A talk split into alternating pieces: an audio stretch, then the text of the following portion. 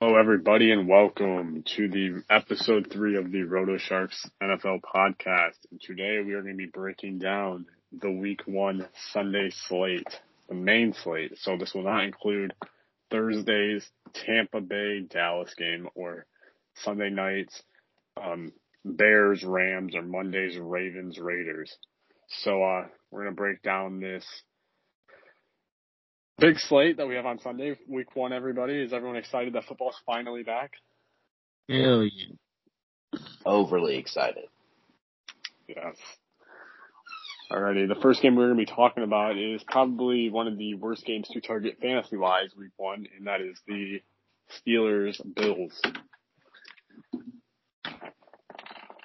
Yeah, I mean, these are two stacked teams on defense. I would say bet the under. I'm okay with that. Yeah. The under right now is 48 and a half. And the Bills are favored by six and a half at the moment. It's been that for a while too. Yeah. And by the way, everyone listening, at the time we are recording this, it is Wednesday night before any like the practice injury notes have come out or before the actual first game of the season. So when you're listening to this, obviously the first game would already have happened. So, but yeah, I'll throw out there. I mean, I do know a little bit of injury news and practice news for the Steelers.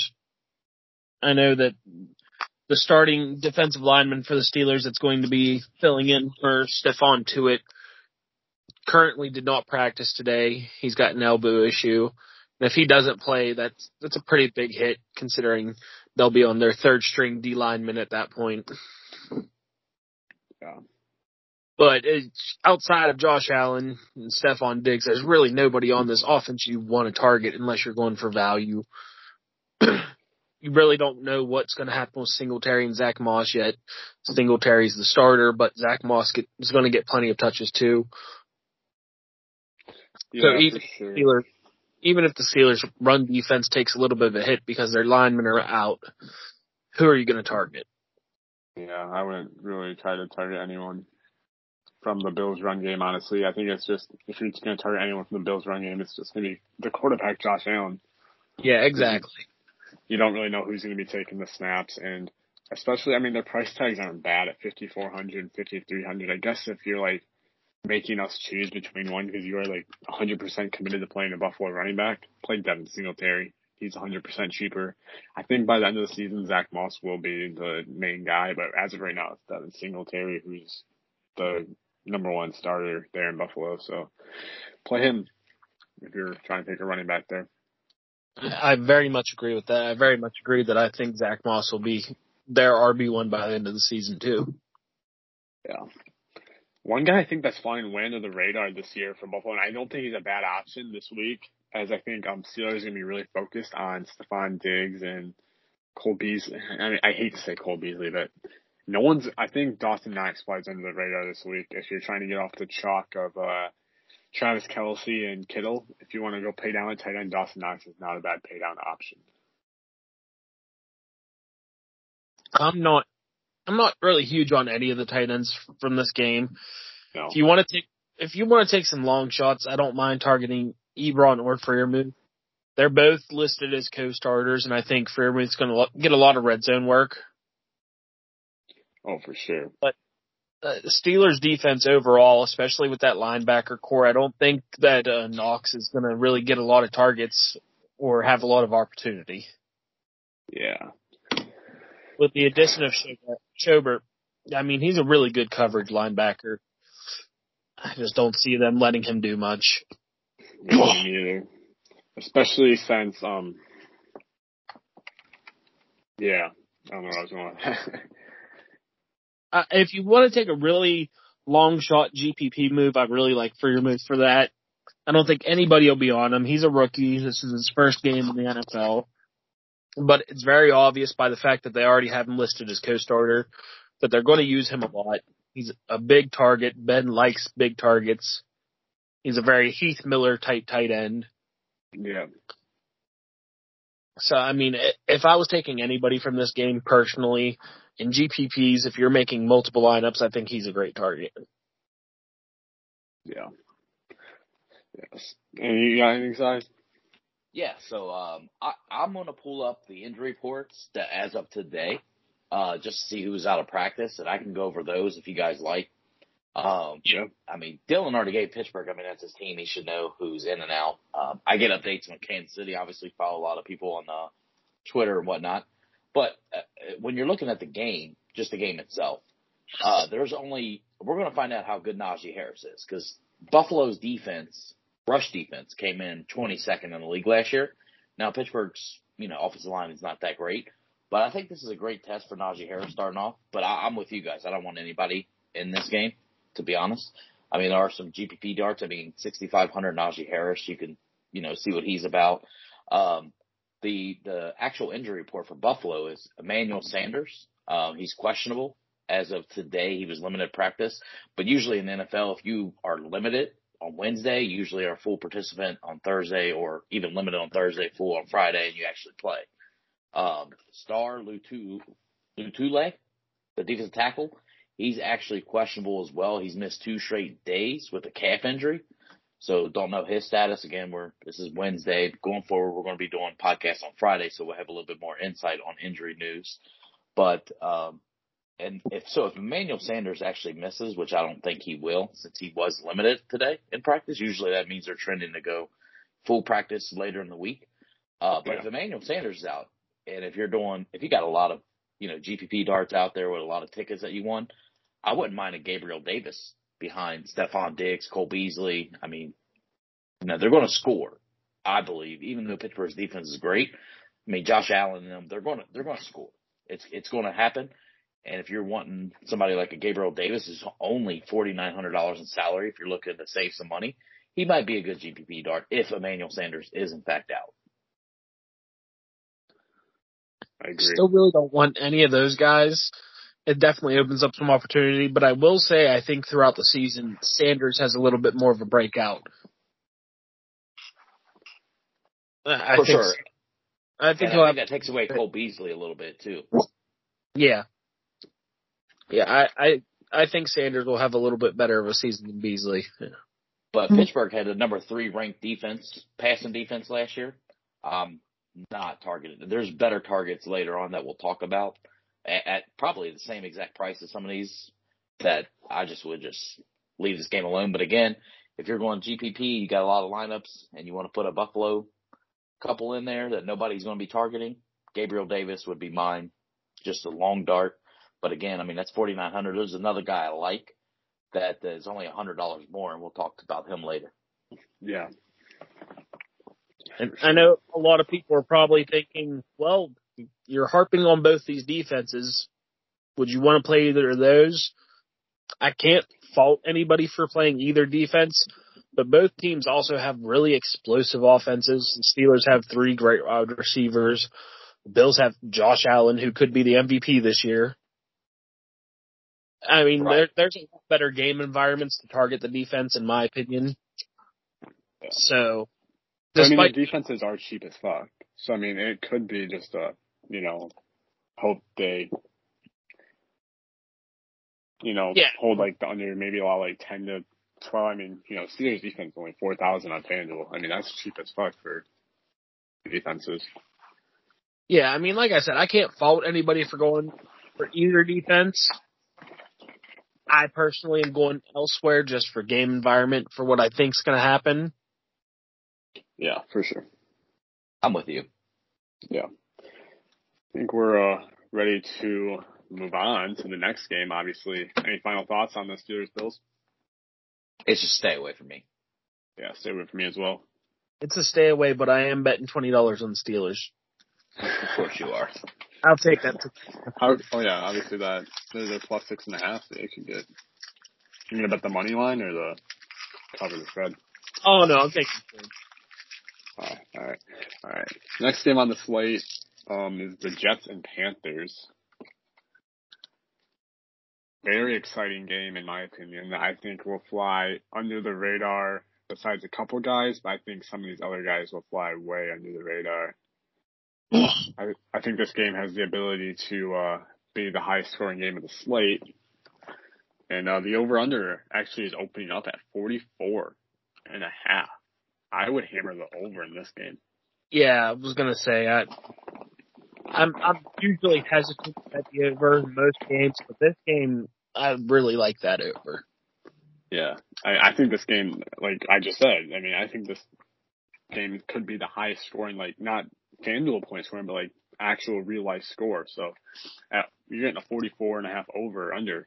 I mean, just hammer that over. I think this game could easily see 60. Yeah, I, I agree. I think it's a shootout, and for that reason, I got multiple pieces from this game. Yeah, so do I. I think my favorite GPP, hopefully low owned quarterback on this slate is Sam Darnold.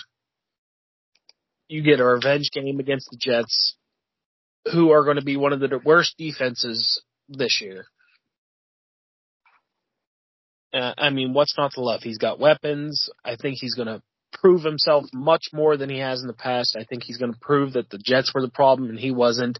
And what better team to start that against? Exactly. exactly. Week one, he's locked in, will definitely be my quarterback. Yeah, he's not a bad option. Only 6,500. Obviously, the Jets. I think, as we talked about on our um, AFC breakdown of podcast on episode two, um, yeah, the Jets like have gotten. We think they've gotten a lot better. Obviously, offensively, possibly defensively, but I mean that defense still is bottom half of the league. They haven't really upgraded it as much as most teams have. I think Sam Darnold, obviously, like we said, is going to have a great game. He, the revenge narrative, he's back with his friend Robbie Anderson, who, in his rookie season, which was two to three years ago, I think three years ago, yeah, when Robbie Anderson was in New York, they went seven and nine in his rookie year. When he started the whole year, that rookie year, and then they went 0 16 and they had that bad year, but they had Frank Gore and terrible offense line. He had Jamison Crowder who was hurt half the time, Braxton Berrios as his wide receivers. But you look at that seven and nine season his rookie year when Darnold wasn't even that bad. He had Le'Veon Bell, who at the time was pretty solid. And then he had Anderson and a couple other guys. But I think with this with Christian McCaffrey and Robbie Anderson and DJ Moore, and even I'm going to say this, and it hurts me and makes me throw up in my mouth, but Dan Arnold, who has been Sam Darnold's favorite target in all of training camp, I think he is going to be a high 7K quarterback by the end of the season. You're missing one piece there too. You're forgetting Terrace Marshall Jr. Oh yes, that rookie. hmm He was actually the highest graded uh, rookie wide receiver. Yeah, I think, I, I think he's just got weapons galore. And I mean, what's not to love about this game environment? I don't fault anyone for taking as many pieces from this game as you can. There's no reason not to take McCaffrey. There's no reason not to take a look at Moore, Anderson. You can even take shots at the rookie. I think the rookie will get a lot of work. Yeah. I mean, this game, I mean, Robbie Anderson at 6,200, that's a great price for him. You got, I think DJ Moore at 6,700 is a little steep, but you can take shots at him in GPPs. I just, I'm not going to look his way in cash. But Chris McCaffrey, I mean, that dude was an average 30 FanDuel point game when he played last year. That dude's still gonna get all the receptions, all the running. I mean, that dude, the Jets rushing defense is terrible. I think he just easily gets another 30 point game. So. Yeah, I mean, I'm going elsewhere for running back to save that just because of how high his price is. Yeah. But if you want to go with him, I can't fault you for it at all. Exactly. As of right now, he is in my cash lineup, and um, but yeah, I, I'm trying to get as many pieces of this game as I physically can, and uh, yeah. Size, you anything else on the Panther side? Uh, for just the Panthers or both the Jets and just just just Panthers right now. Just the Panthers. So there's uh, so this is a good time to bring this up. Uh, we probably should have brought this up game one, fellas.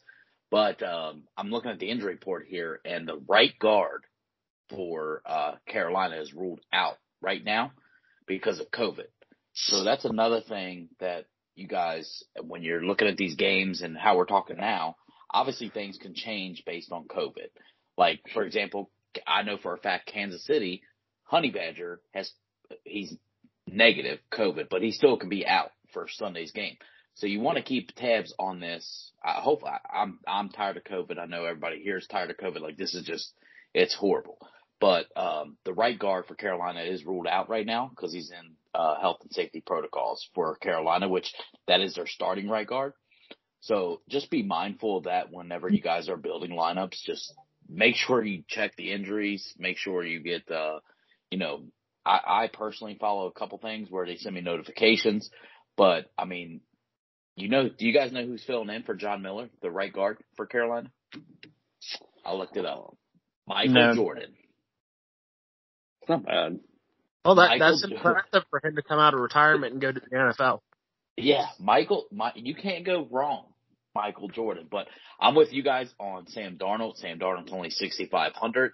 Uh, another one you got to uh, look out for is Jamison Crowder um, as well. But we'll get to the Jets. I'm sorry, I went a little ahead of you guys. That's fine. You you can take us to the Jets but, by all means. But but as far as Carolina's concerned, I'd go Sam Darnold, um, 6,500 it's the revenge narrative against the Jets. Oh, I know. He's he's at home in Carolina, his first game, and honestly, I'll, I'll be quite frank with you guys. I I liked Sam Darnold in New York.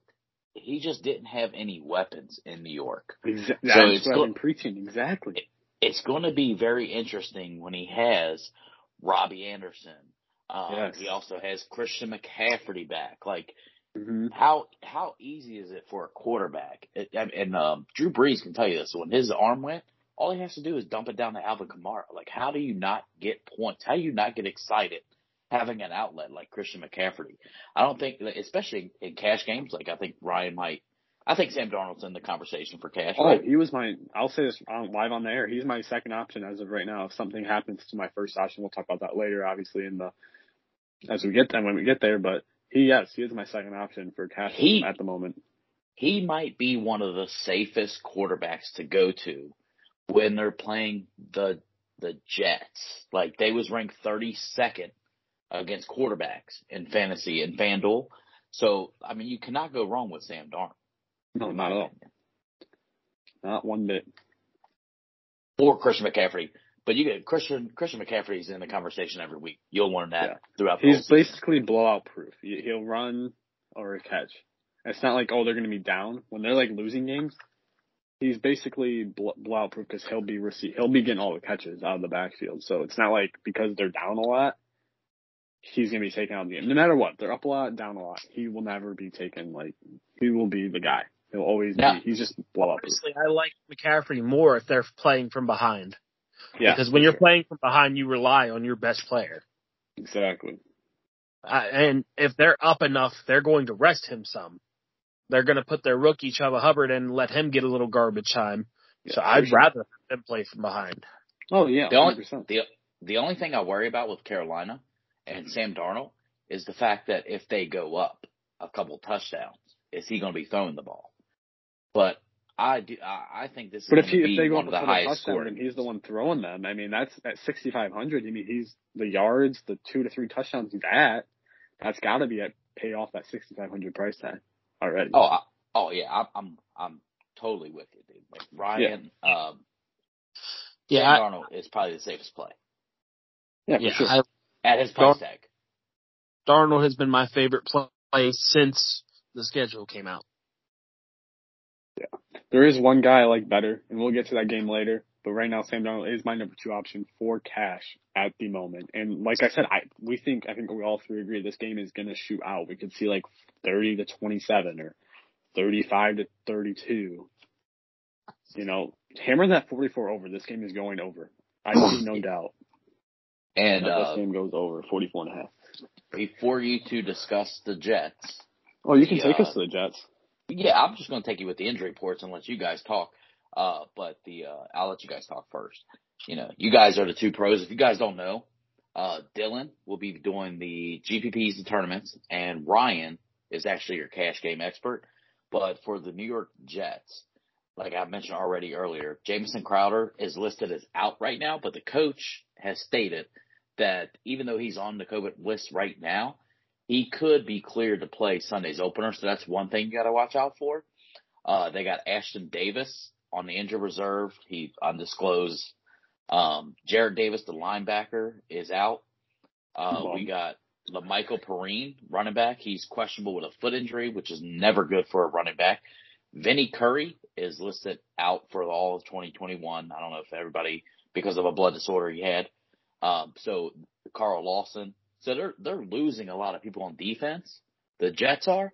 So that's another reason that Sam Darnold is safe. Yeah. Uh, I mean, for the Jets, one of my favorite targets in season long fantasy all year, and one of my favorite targets week one is Corey Davis. Oh, even Corey before, Davis. Even before the Crowder was out for COVID, I loved Corey Davis. They have him listed as their number two, but I think within four weeks he's their number one wide receiver. I think right now he's their number one, even if Crowder plays. I, I honestly think he's their number one. He had the most targets in preseason with Zach Wilson. I think they got a strong connection. Uh, I think Jamison Crowder being out only helps the guys behind him. It doesn't help.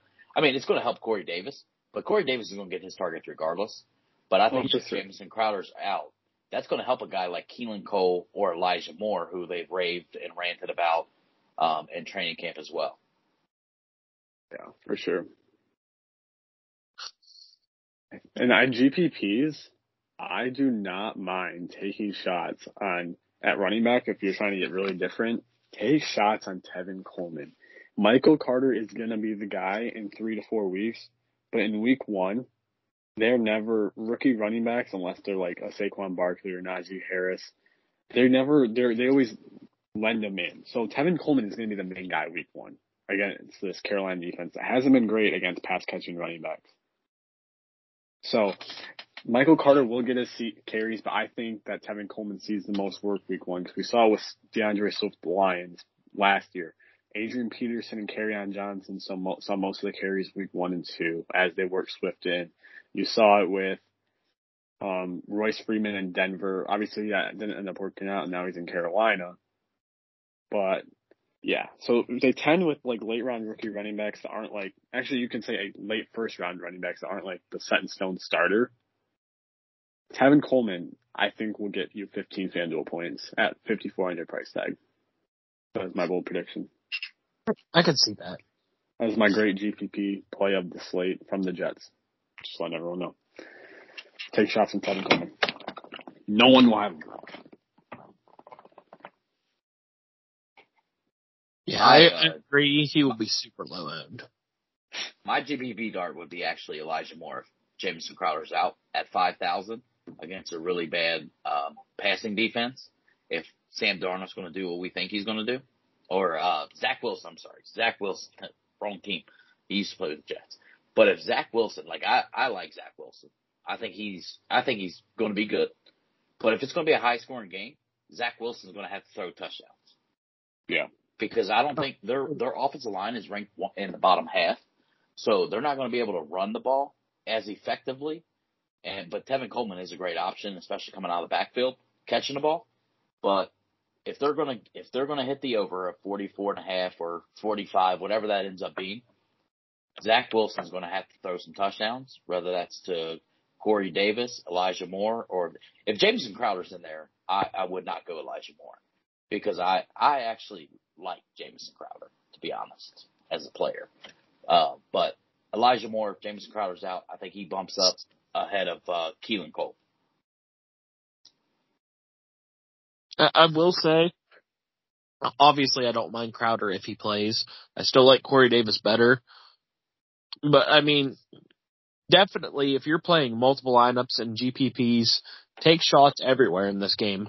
If this is the high score, scoring game on the slate like we think it is, you want as many pieces of this game as you can get. Oh, for sure. At fifty eight hundred dollars, Corey Davis helps you get those running backs you're going to want. Yep, Corey Davis in my cash game builder right now. I think Corey Davis should be a lock for your lineups. Corey Davis, I would play him this week if he was at 6,500. That's how good Corey Davis is going to be this week in the season. I think Corey Davis will be a 7K wide receiver at the end of the year. I think Corey Davis could finish in the top 15 this year. Oh, for sure. For sure.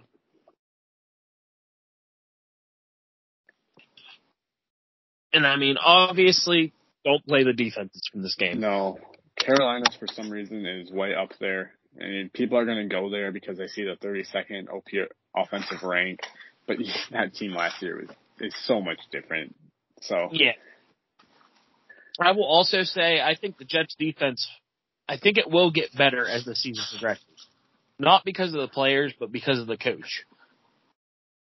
Yeah, sure. I, I think Saleh is a great defensive minded coach, and I think even with the players he has on that roster, he will improve it. That's that's what they said about Dan Quinn in Atlanta. Huh.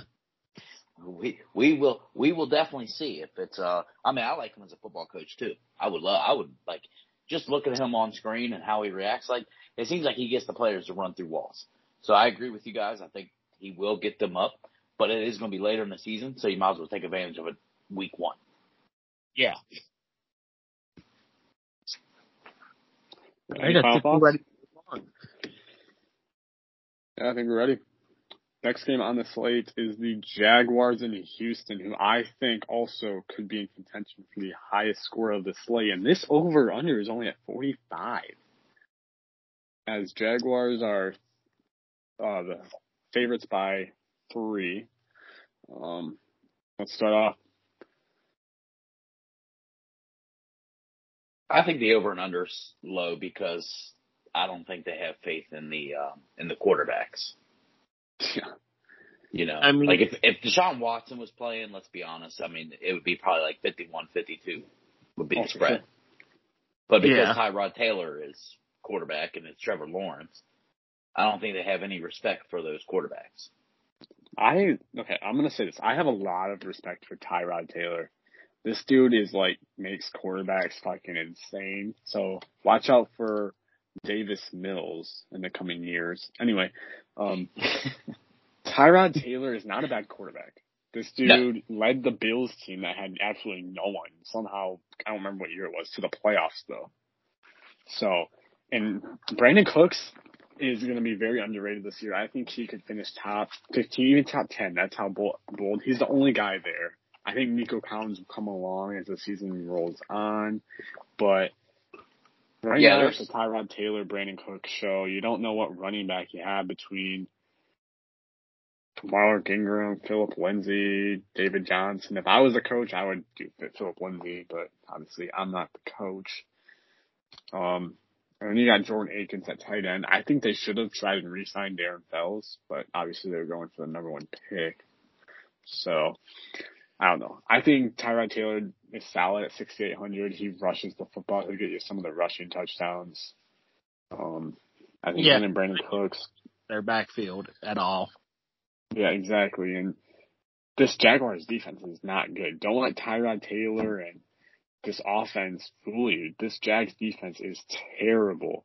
Brandin Cooks is still a great wide receiver. This dude is all by himself now. There's no Will Fuller. There's no Randall Cobb. This dude's by himself. I mean, you saw the last two games of the year, season last year. Why not? Randall Cobb or Will Fuller was suspended. You had 16 targets. This was with the Watson, obviously, and he's then Tyrod Taylor's favorite target, as he should be. But yeah, 16 targets, 11 receptions, 166 yards, two touchdowns.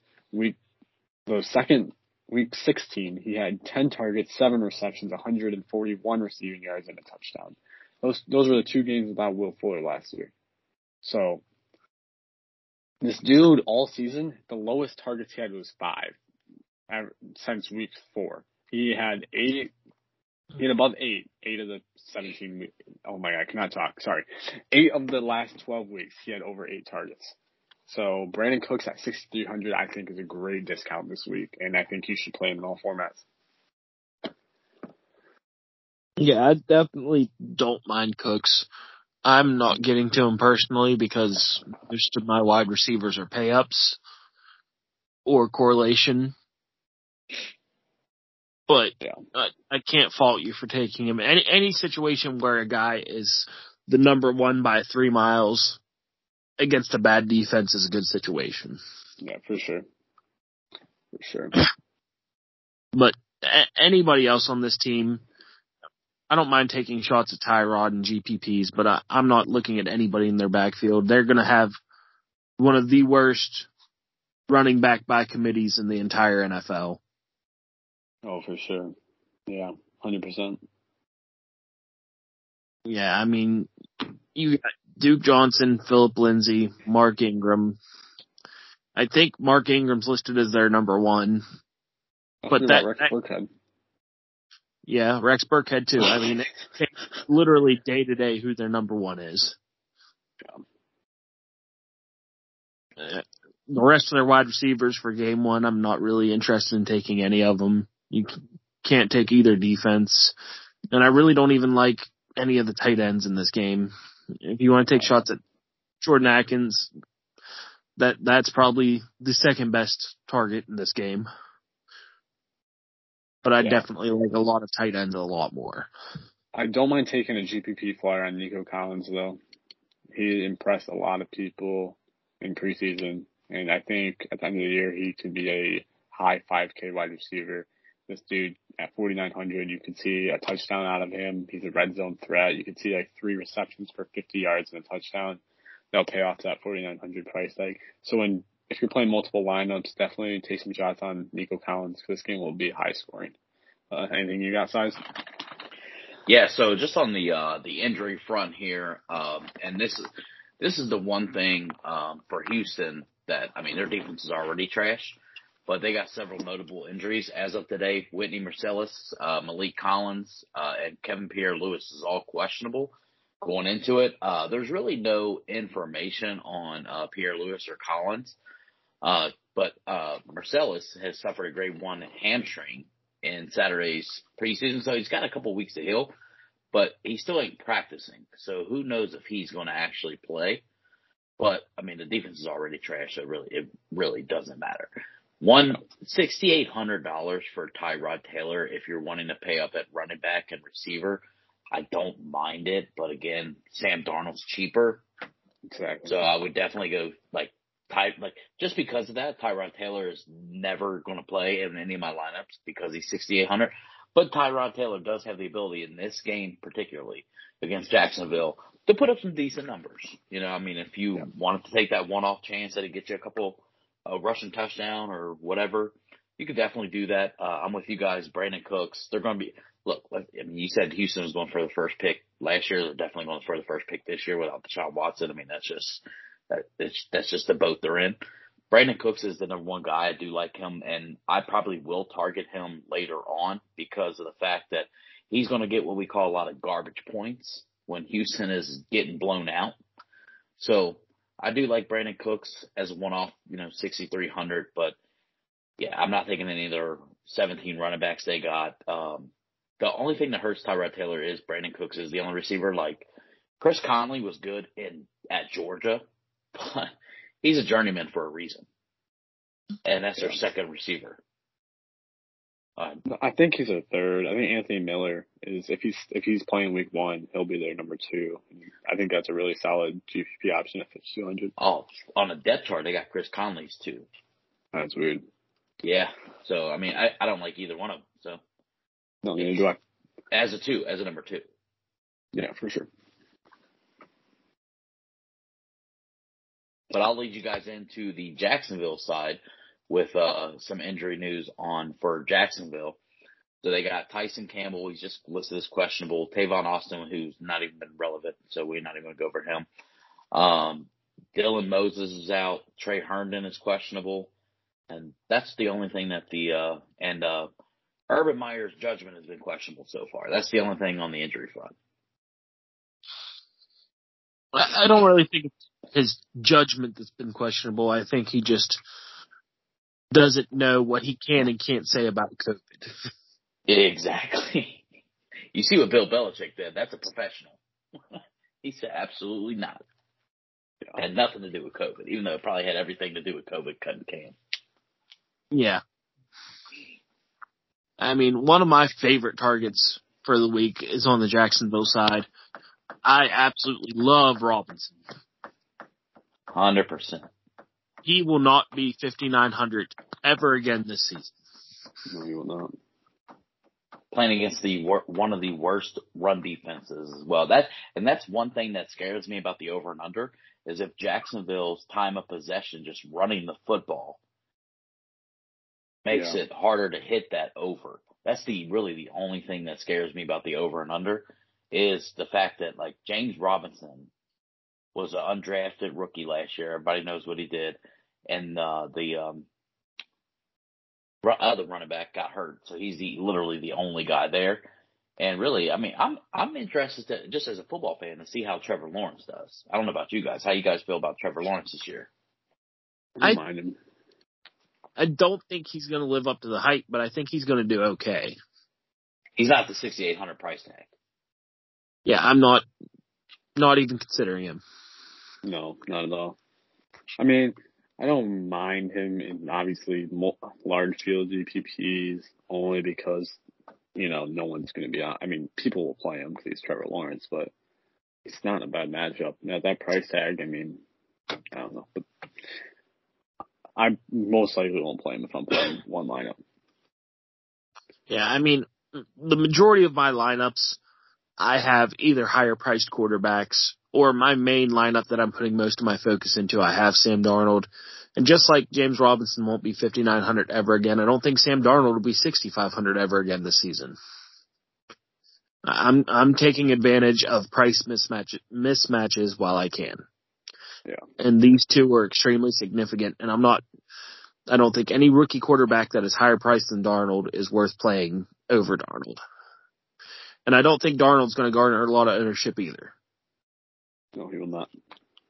And the good thing about James Robinson is he can catch the ball out of the backfield. He's going to be the only guy there to catch the ball out of the backfield. I mean, they do rush for over a thousand yards last season. I mean, and they were trying to replace. I mean, I never got the Etienne pick in the first place in the first round. You really used it after James Robinson just had a career year.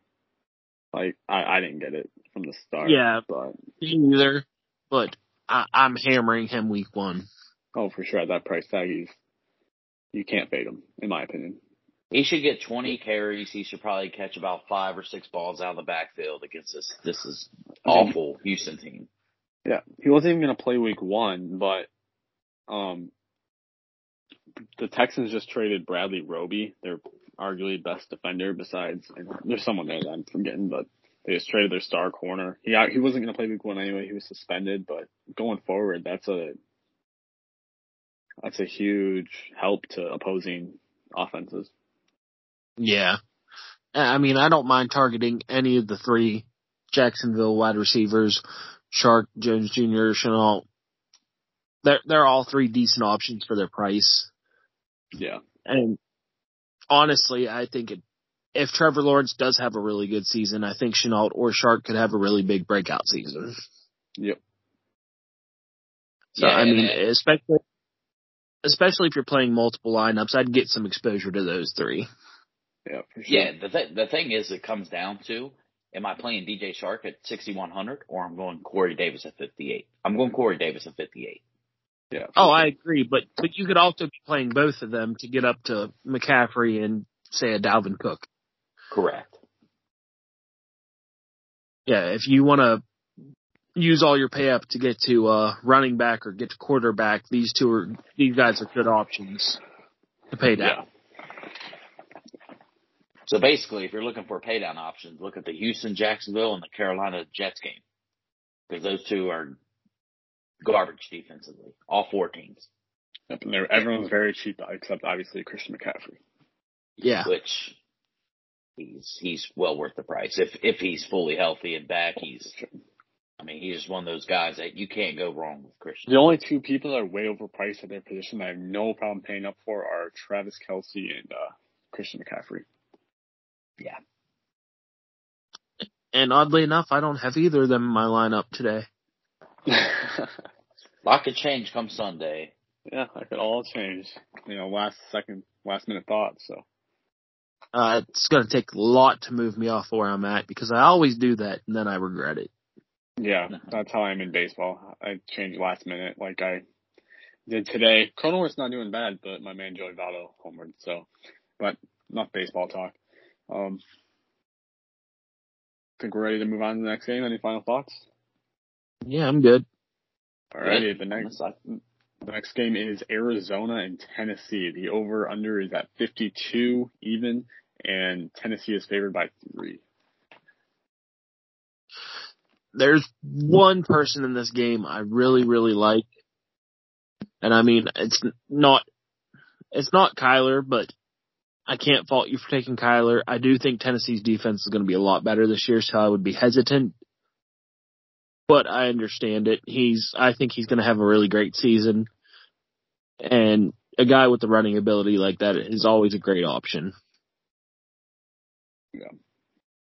100%. But I, I personally prefer one of his pass catchers. Uh, I think D Hop is one of the best wide pay up wide receivers you can get this week. I really do like um, week one Chase Edmonds only because, like they said, they're going to try to pass it a lot, and I don't see James Conner getting a lot of work in the passing game. And I think this game could be going back and forth with both high scoring offenses. I don't, I'm not going to say hammer the over 52 because this game that's it could very well hit just under. I think this game could easily see like a 30 to 20 hit 50. But Chase Edmonds, he's going to be getting a lot of work out of the backfield at, with the passing game. I don't respect AJ Green's game enough to make him solidify as a wide receiver too, especially that price tag. The dude didn't do much at all last year in Cincinnati. He got replaced. He, he often was on the bench a lot of the time, even with uh someone got hurt, don't remember. But Christian Kirk's never been the guy. I mean, Rondale Moore, I think, will be the wide receiver two at the end of the year. But week one, I really like. I really do like Chase Edmonds. Tennessee sucks against the run or against running backs. They can't. Their linebacker core isn't great, so no one's going to be mm-hmm. able to cover Chase Edmonds. I think you could see a rushing touchdown and a receiving touchdown. I got to correct you there that's part of the reason I their I think their defense has improved. They've upgraded their linebacker core. Oh, they've upgraded Bud Dupree and 100. percent I like the Bud Dupree, but I don't think Bud Dupree will be the guy covering Chase Edmonds. I don't I don't know if he will or not, but I, I think overall their defense has really improved, and I don't respect. Yeah. I, I don't think Chase Edmonds is a legitimate starting running back. I don't think he's going to have a great year.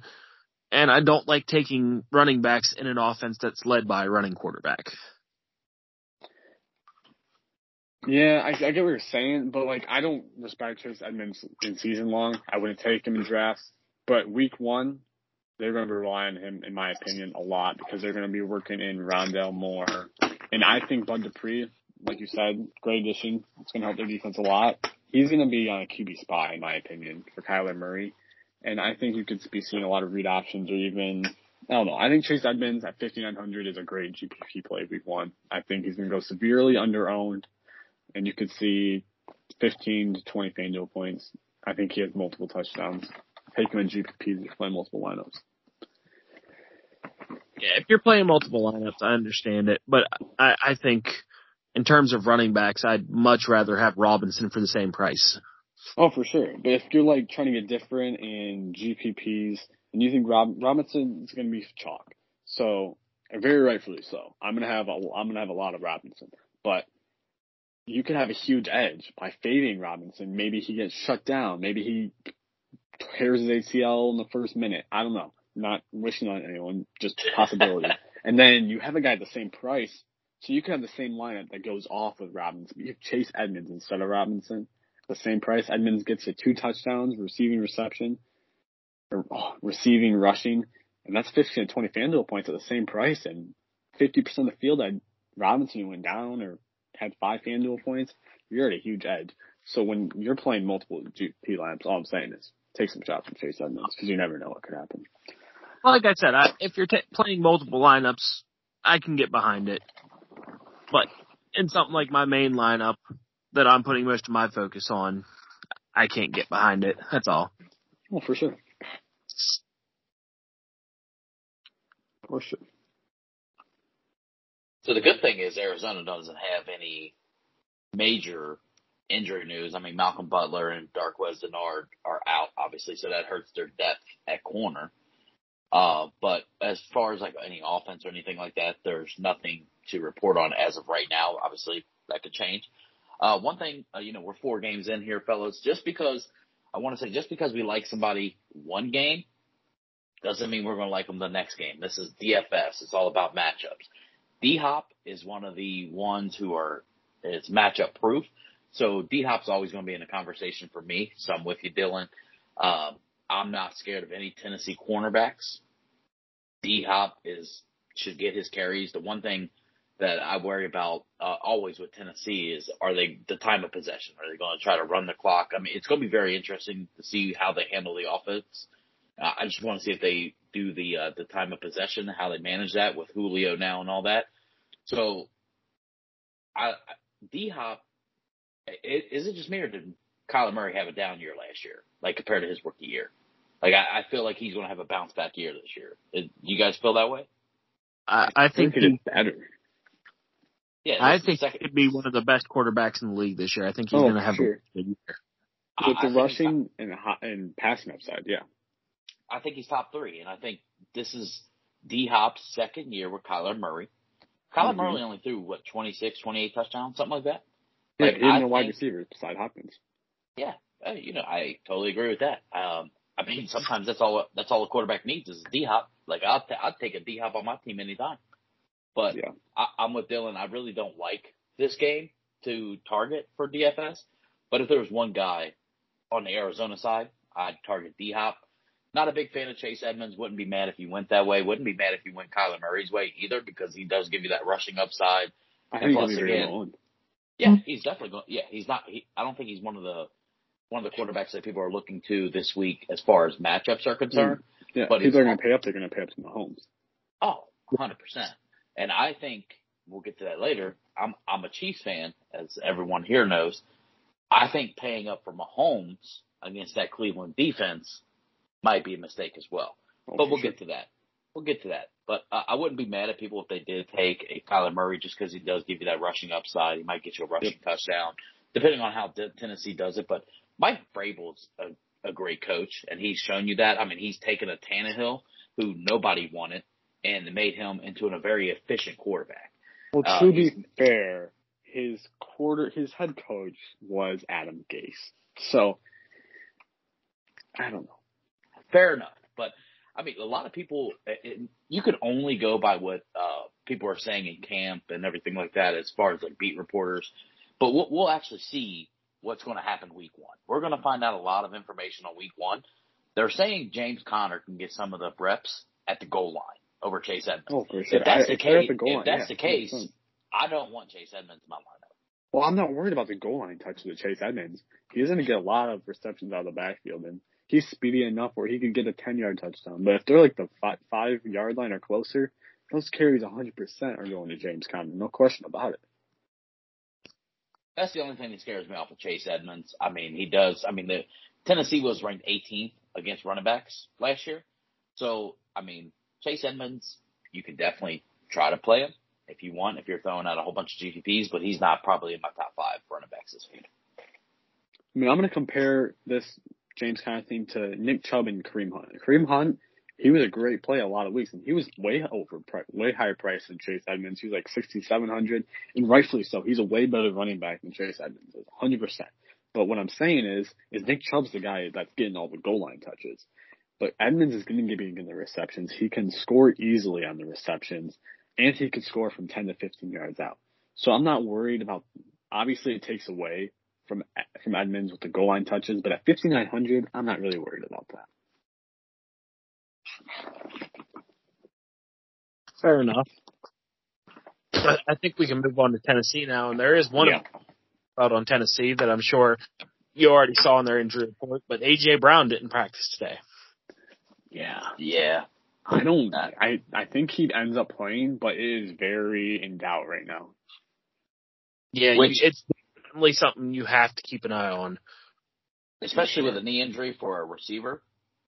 Definitely keep it knee, foot, anything like that. You definitely want to keep an eye out for a receiver. Um, I'm looking more towards because like there's a lot of times. I mean, it usually doesn't happen week one. It usually happens more in the middle of the season. You see these guys on the injury report every week you know, especially yeah. the skilled guys, receivers, running backs. You'll see them on the report every week. But I'm not I'm not too concerned unless he misses Friday. Yep. If he misses yeah. Friday, then you know We we got to see if he goes through walkthroughs, and see how he's doing on game day. Like, we'll see. We'll see what's going on with that. Yeah. But as, yeah. as far as the other injuries, I mean, there's really no other. David Long Jr. and Chris Jackson is the only other ones that's questionable. Yeah, I mean, if AJ Brown doesn't play, I definitely completely understand loading up on some Julio. I don't think I will because I do respect Arizona's pass defense more than I respect Tennessee's. But I definitely understand it. If Julio comes back to form this season, it could be a great play. Arizona was uh, 24th against receivers last year in uh, DFS, though. One thing I do want to point out, if AJ Brown misses, Josh Reynolds becomes a great play at 4,900. There is really no one else on Tennessee that's going to see the field at wide receiver. I mean, Cameron Batson and Dez Fitzpatrick. Well, no, they're just not a Josh Reynolds type. I think it'll be just him and Julio. I think Julio will be in double team. They're going to focus a lot on Derrick Henry. And yeah, Anthony Firkser there at tight end, but Arizona's actually been solid against tight end last year. And I think that continues with Isaiah Simmons there at linebacker. Their linebacker core is solid, especially with Budda Baker. He plays everywhere. But Josh Reynolds, I think, if AJ Brown misses, is a fantastic play at 4,900. I probably won't get there in cash. Probably won't make any if you're playing a single lineup, but he's a great GPP dart if uh, AJ Brown misses. Yeah, for a pay down, if AJ Brown misses, I can definitely get behind Josh Reynolds. Yeah, I'm I'm not on any uh, Tennessee guys. Um, to be honest with you guys, um, neither am I. Der- Derrick Henry doesn't heat up until like November. So. Exactly when it's cold. yeah, I'm not I'm not paying eighty nine hundred for a uh, September Derrick Henry. Especially in this game when they're going to be it's the game environment's most likely to be a shootout type of game. Two really decent offenses, so I don't see any Derrick Henry, especially at 8,900. Just 52 yeah. points is the over and under in this game. Yeah, I that's that's a close one. I don't think it hits. I think it hits slightly under. I think the game's like 30. I think it gets 50, but it could easily go over. I'm not going to say hammer because it's 50-50 for me. Yeah, I, I'm not taking any shots on the over under. Yeah, I mean, if you if you guys wanted to right now, uh, just to get a little betting, like if you wanted to take the under in hopes that AJ Brown was out, because if AJ Brown goes out, that under is going down. For sure. Yeah. Uh, that's if you guys if you guys want to, but uh, I'm not a big fan of uh, the matchups for this week. I think there's better I, plays. Yeah, I will say this for the betting: if this under, if AJ Brown gets ruled out Friday or Saturday, and the under on Saturday night, Sunday morning goes down to 45, I will hammer that over because I think this game is going to be right in that range where it gets to 50. I think it gets right below the 52 and a half. I think it's like a 30 to 20 game, but I will hammer that over of the 45, even if AJ Brown's out, 100%. Just letting everyone know. That's how close the gap is between where I think the game ends. All right. We're ready to uh, move on? Yeah. All right, next game is the LA Chargers and the Washington football team. I mean, this game has some viability to it. Definitely got to keep an eye on Herbert, and this will be a good test for him second year see if he's going to improve or regress. Washington's got a very solid defense. Yeah. So I really don't want any pieces from this game. Maybe taking shots on Keenan Allen if Ekeler does sit the game. Yeah. I really don't want any of Josh Kelley if Ekeler sits. No, not at all. I don't like any of them. Yeah, I, I don't even want shots at Ekeler at 6,900 against this Washington defense. Especially since he's, you know, a little battered up. Yeah. I mean, I definitely understand going, taking some Keenan Allen if Ekeler's out, because that opens up a lot of volume for everyone else. Mike Williams, but none of it gets me too excited. Oh. I'm I'm much more interested in targeting the other side of the ball. Yeah for sure. But I I think this will be a good game to watch. I really am excited to see how Herbert does. Yeah, I like Ryan Fitzpatrick. I'm not saying on FanDuel, but I like him this year in that Washington offense. I think him with weapons like Scary Terry and Terry. Oh my God, I said the same guy. Scary Terry and Curtis Samuel all year, especially with Adam Humphries. That's he likes those guys. He likes those speedy guys that also have deep threat um, abilities. He loved DeVante Parker in um, Miami, and I think Terry McLaurin could be as DeVante Parker. I think he's shined, especially with Logan Thomas. That offense, I think he has a really good year this year. I think he'll be higher than 6,600. I don't mind taking shots on him if you're playing multiple lineups. Um, but yeah, especially if Curtis Samuel's out this week, I don't mind you taking um uh Terry McLaurin at 6,900, even in like cash. And I I won't personally, but if Curtis Samuel's out, I don't really like that Chargers defense, even with Chris. I think it's Chris Harris there. Could be wrong, but yeah, I like Ryan Fitzpatrick this year a lot. I, I mean, I I would prefer targeting Gibson. I think Gibson's going to have a great year this year. They're going to rely on him a lot, as well as their defense. Yeah. I mean, other than that, I like Logan Thomas too. I, I think overall for the year, Logan Thomas should be a pretty good target. Yeah. I definitely don't mind him against the Chargers. Yeah, for sure.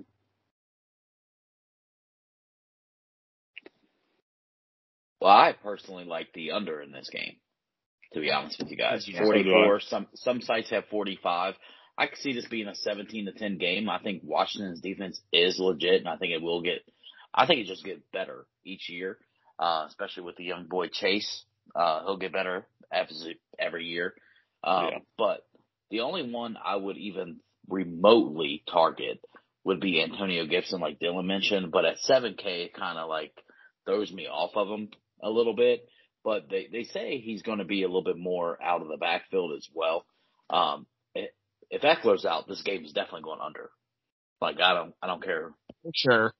You know, Ekeler is probably like, I, I don't know the night. He's got to be at least 40% of their offense. Like when he's in there catching balls, running, he's got, he's up there in the percentage of how many times he actually gets the ball. He's, Oh, he's sure. an awesome, awesome, uh, PPR target. But, um, as we know, he's dealing with some injury already, which is never any good. Um, Mhm. another person, Curtis Samuel, uh, said in practice today that he still doesn't feel right. So I don't know if he'll play. Um, I know you mentioned Ryan that you uh, that Fitzpatrick loved DeVante Parker, which is absolutely true. He loves that. He loves to throw the ball deep. One thing I think he will do is I think he'll uh, throw a couple of interceptions his first game, just to be honest, against the Chargers, who are getting some of their players back this year. So Derwin James, uh, they'll have Bosa back. So their defense is not going to be as bad it was as it was last year. So I don't see Herbert throwing the ball as much, especially with Washington's defense. Washington is going to still, I think they're still going to try to control the clock with Gibson and let Fitzpatrick throw the ball a little bit. But Chargers defense is good. I I don't think this game this game's not a sexy game to me as far as DFS. Yeah. Gibson would be the literally only one I would target. With Logan Thomas is going to be great. I just don't know if he's going to be great in this game. Yeah, for sure. Yeah, he he's not my tight end right now. I just don't mind taking shots on him, I, and I don't mind Gibson at the seven thousand price tag, just because I think it's another case of buying low. I don't think he's going to be that low most of the season. A, a, a rookie to look out for that you might take a if you got uh you know if you won some tickets and you got a lot of lineups and you're like where can I get really different? Ryan mentioned that Fitzpatrick likes to throw the ball down the field. Maybe take a shot with a fast guy like Dyami Brown, who's a rookie this year for Washington, who's an absolute just he's fast. He, all he does is run down the field. Dyami Brown could catch you a a winning lineup Yeah. at I forty like seven hundred. Brown a lot. Yeah, I agree. But I mean, that's that's that's all I have for this game, gentlemen. Yeah, ready to move on. Yep. To uh, Philadelphia and Atlanta. The over under is 48, and Atlanta is actually favored by three and a half. Um, I like the over in this game personally. I think this game is a shootout of two bad defenses. I agree. I like the over, and I don't mind taking Philadelphia with the points or money line. Do I? I think this is two games of, you know, high scoring offenses that, and I and people are going to disagree with, me with um, obviously a lot of people for some reason don't like Jalen Hurts this year.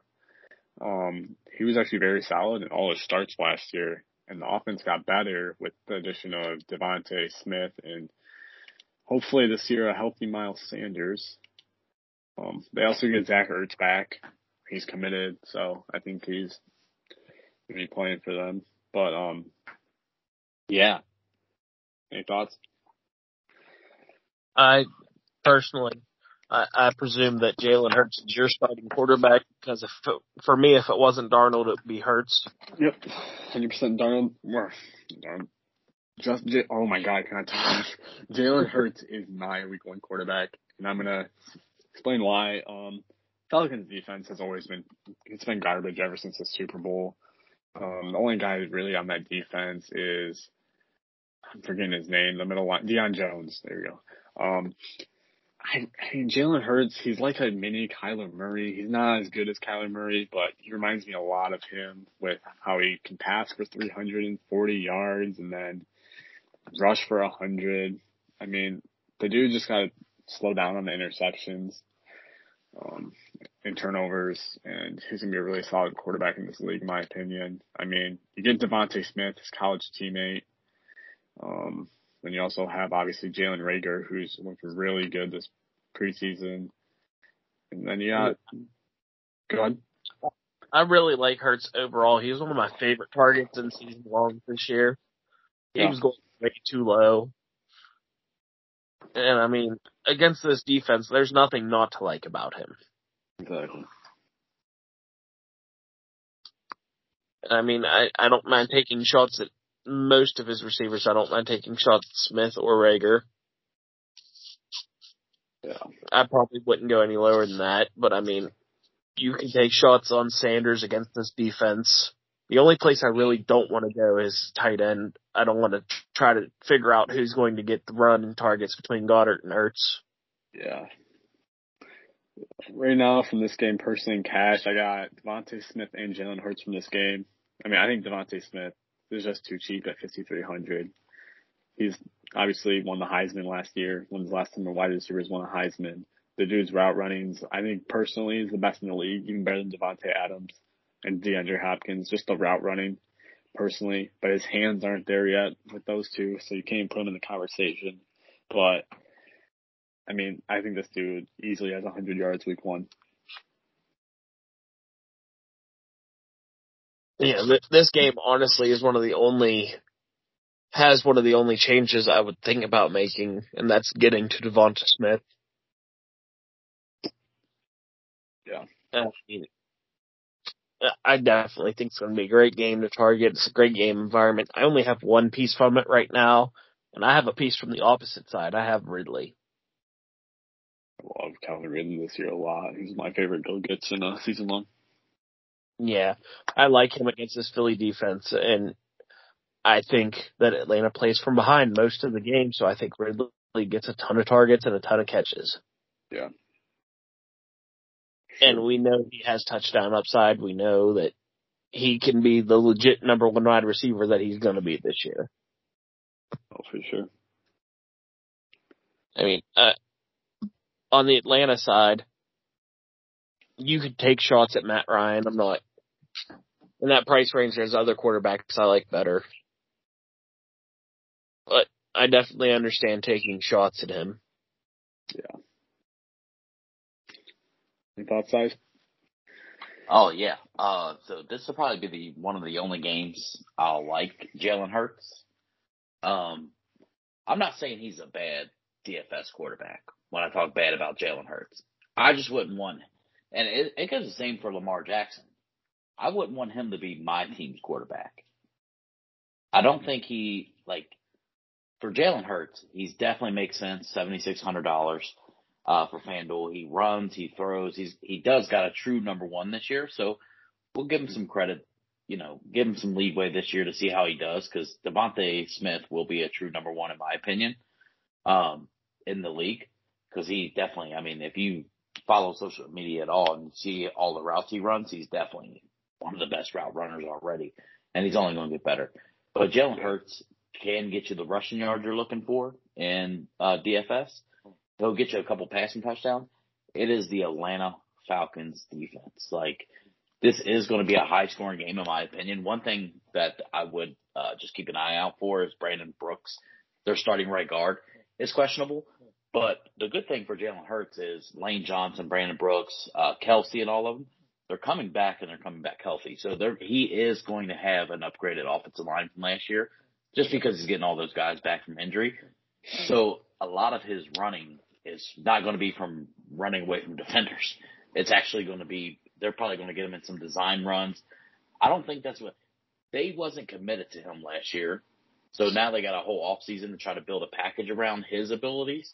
If that's the route they're, if that's the route they're going, I mean, again, I mean, we're not in the Philadelphia offices. We don't know exactly what they're going to do. I mean, they traded for Gardner Minshew, which not a fan of him either.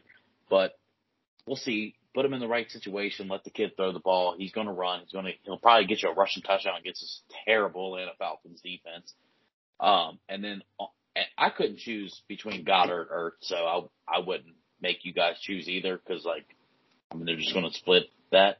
If I was yeah. going to go one one target from Philadelphia, it'd be DeVonta Smith, and I would take a chance on a Miles Sanders because no one, absolutely no one, is going to be on Miles Sanders because he did people wrong last year after coming back from that injury. I had him in my year long, and I was very disappointed when he came back. But he is going to get that upgraded line that Jalen Hurts is going to get, and he is playing a god awful Atlanta Falcons team. So I expect him to get a lot of targets as well. Yeah, and he is no backup really, so it's all by himself. Yeah. True. I don't think they give fucking Boston Scott any playing time really. So. No, and, and then on the Atlanta side, I'm with you, Dylan. If it's going to be a high scoring game, give me Calvin Ridley. He's going up against one of the worst uh, defenses as far as against receivers. Give me all the Calvin Ridley love possible. And you guys can even take a chance on a guy like Kyle Pitts.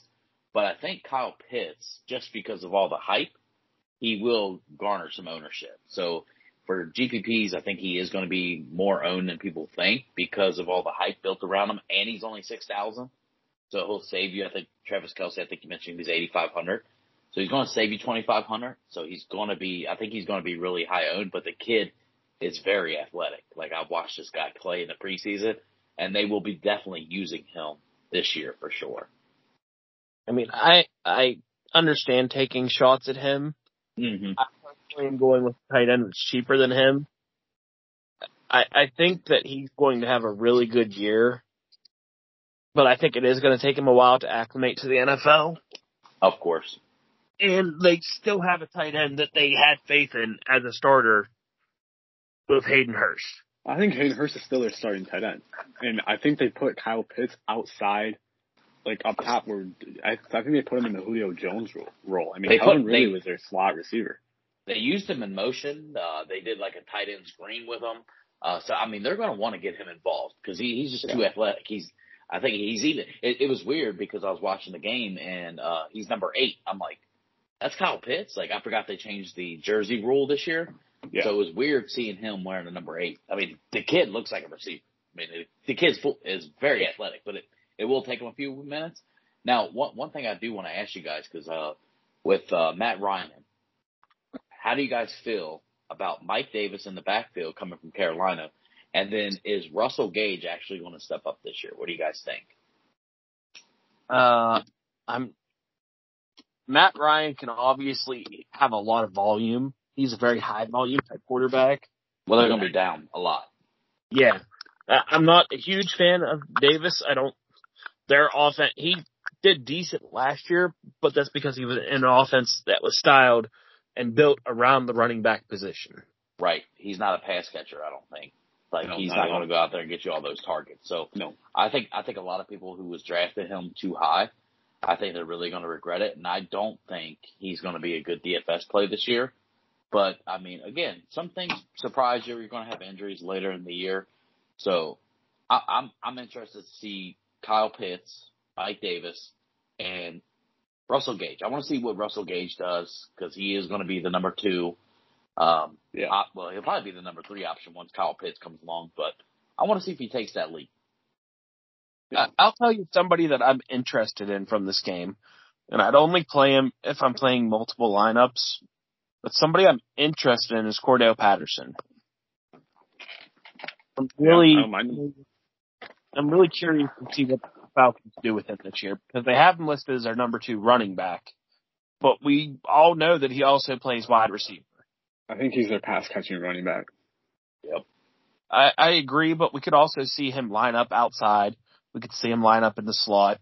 We could oh, see a lot sure. of things him, from him, and I think he'll be a very interesting DFS target this year. But here's how I think they run their starting lineup. I think Cordarrelle, you know, he could see some time there. I like where, where you're thinking, but I don't like Russell Gage as much as everyone does this year. I don't think he's their wide receiver too. And I know he's listed there, but I think Kyle Pitts is their wide receiver too. And like I'm right. saying, like I was talking about earlier, I think they run Kyle Pitts at top and Julio Jones's role. They still have Calvin Ridley in the slot. And then you could have Russell Gage out there, but he's really the third guy. And most of the time he won't be out there because I think Hayden Hurst still is that starting tight end. I don't think Kyle Pitts will be playing the tight end position as I mean, much as he's supposed to. Look, look at Russell Gage from last year. Uh, he had a few breakout games, but nothing really crazy. And Julio was out a good portion of the year. Yeah, exactly. One guy that stood up a lot last year when Julio was out, though, who was that Olamide Zaccheaus. Yeah. You could take a flyer on him. He could have a 90 yard touchdown. but, I mean, you don't know. I, I think Russell Gage is not going to have as high of a, as a, uh, as high of a volume as everyone's expecting him to. Yeah, I agree. I'm, I'm not a huge fan of anybody on that team outside of Pitts and Ridley. Ridley. Exactly. I mean, it's 7,300. Matt Ryan is not a bad play. You just got to hope he throws for 350 yards and three touchdowns because you are not going to get any rushing upside with him. Which, that is I mean, one downside. You can legitimately see him do that. So, I mean, I yeah. can't fault it. And Matt Ryan usually starts off the season. He's usually like the leader in passing yards. So I mean, you could easily he could easily go off. And I think this is the, probably the best spot, one of the best spots all season for him. I, I agree, but I think for just almost the same price, I, I like Hurts just that much better. But I mean, exactly. I mean, I don't mind playing lineups with both. Yeah, for sure. And I also don't think he'll get a ton of ownership, so. Neither do I. I mean, especially if you want exposure to Rid- Ridley and Pitts, I don't mind having a lineup or two with Ryan. Yeah. Definitely make sure you play somebody from the other side though. If you're loading up that much on them, you need a Reagor or a Smith. Yeah. Or even Sanders. Yeah.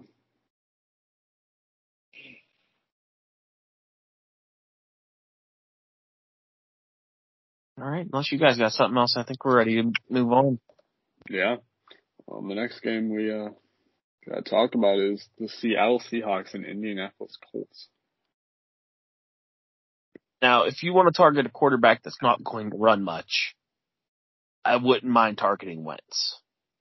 No, and surprisingly, he's back and ready for Week One. I mean, when that injury happened early in August, um, everyone was doubting that the first month. Everyone was like, go out and trade for Nick Foles and have him back Carson Wentz up again. But no, I mean he made a speedy recovery. Yeah, I mean it's it's fairly impressive, but I'm pretty sure Quenton Nelson's still going to be out. Yeah. Does that Quenton Nelson? Inj- obviously, it's a big impact to the run game with John Taylor, but does Carson Wentz like speedy recovery? Does that concern you like at all? For like, does that concern you or? I'm, it definitely is concerning. We've seen him come back from injury too early before.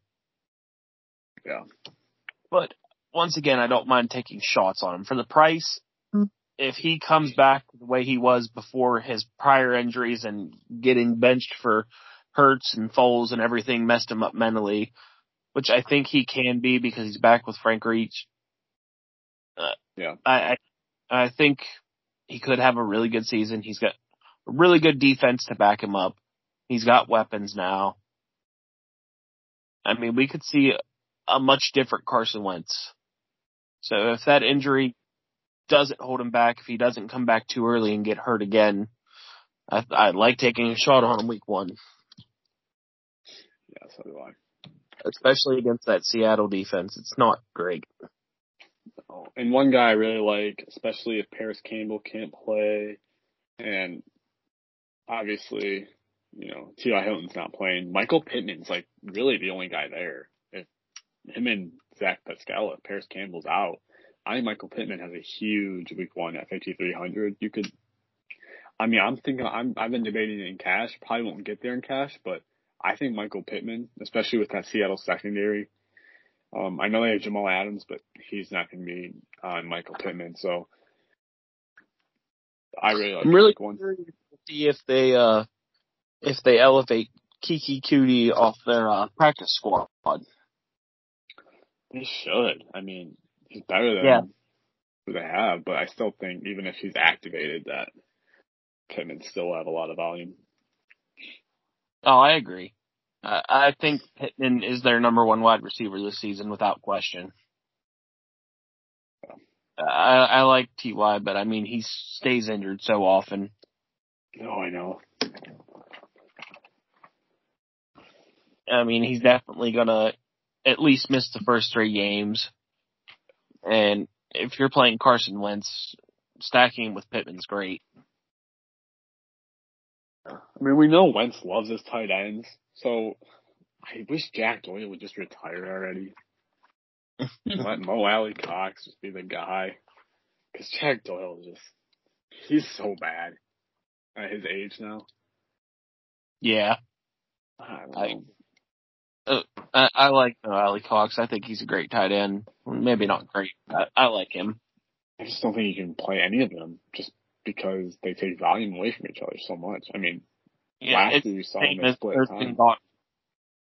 Yeah.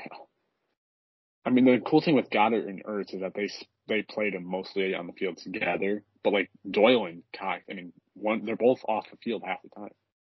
Yeah, So it's a situation where I'm not going to try to pick and choose one or the other. yeah, I mean, I I like Jonathan Taylor week one at seventy nine hundred for GPP. It's not cash, but you're gonna take a flyer. You, like we said, Ty's out. The tight end issue, I mean, it's just not there. And then John Taylor, and he's a receiving back. I mean, you obviously got Marlon Mack and Nyheim Hines there, but I still think John Taylor, and I think both of you are going to disagree with me because you always, you don't, you guys don't like John Taylor this year, but I think Taylor could have a really solid game at that price tag. And I mean, no I one's don't think- have him this week. I don't one- no- dislike no- Taylor. Yeah, no one's questioning his ability. It's just the Oh, fact no, that I there's I know. two other guys Yeah, there who absolutely. are more prone to catch the ball, which definitely hurts when it comes to DFS, in my opinion. for sure. I mean, in specific matchups, Taylor's a great option. I just don't want him at the price he was going in season one. Yeah. Right. Right. And uh I, I'm so I'm not as big on the the Carson Wentz thing as you guys um at 6500. I mean, especially with Eric Fisher being questionable, who's uh you know, Anthony Castonzo retired. They got Eric Fisher from Kansas City this offseason, which is it, it, he's not Anthony Castonzo, but he's he's he's definitely a good fill-in at the left tackle. But Yeah. him, him being questionable and Quenton Nelson, if them two do not play, I want no part of anybody on this Indianapolis Colts offense. Like that, those two guys, and they've already got, um, they already had Sam Tevi, who's out for the year. Like their, their offensive line is all banged up right now. So if them two don't play, especially Quenton Nelson, Quenton Nelson's like top five guard by, by far. If, and Oh, Eric yeah. Fisher is great as well. Like if them two don't play, especially Carson Wentz's blind side, that left tackle position, like I don't want no part of Carson Wentz. Wentz like at all. I don't want part of Jonathan Taylor. I do like Michael Pittman. Like I really do, especially Parris Campbell. T.Y. Hilton ain't playing for a few. Um, but I mean, literally, if you look at their um, depth chart, I mean, they only had Pittman and Pascal. Like yeah. I don't know who I don't know who these other guys are. Yeah, neither do I. But I mean that it, it all depends on where Eric Fisher and Quenton Nelson's at for me.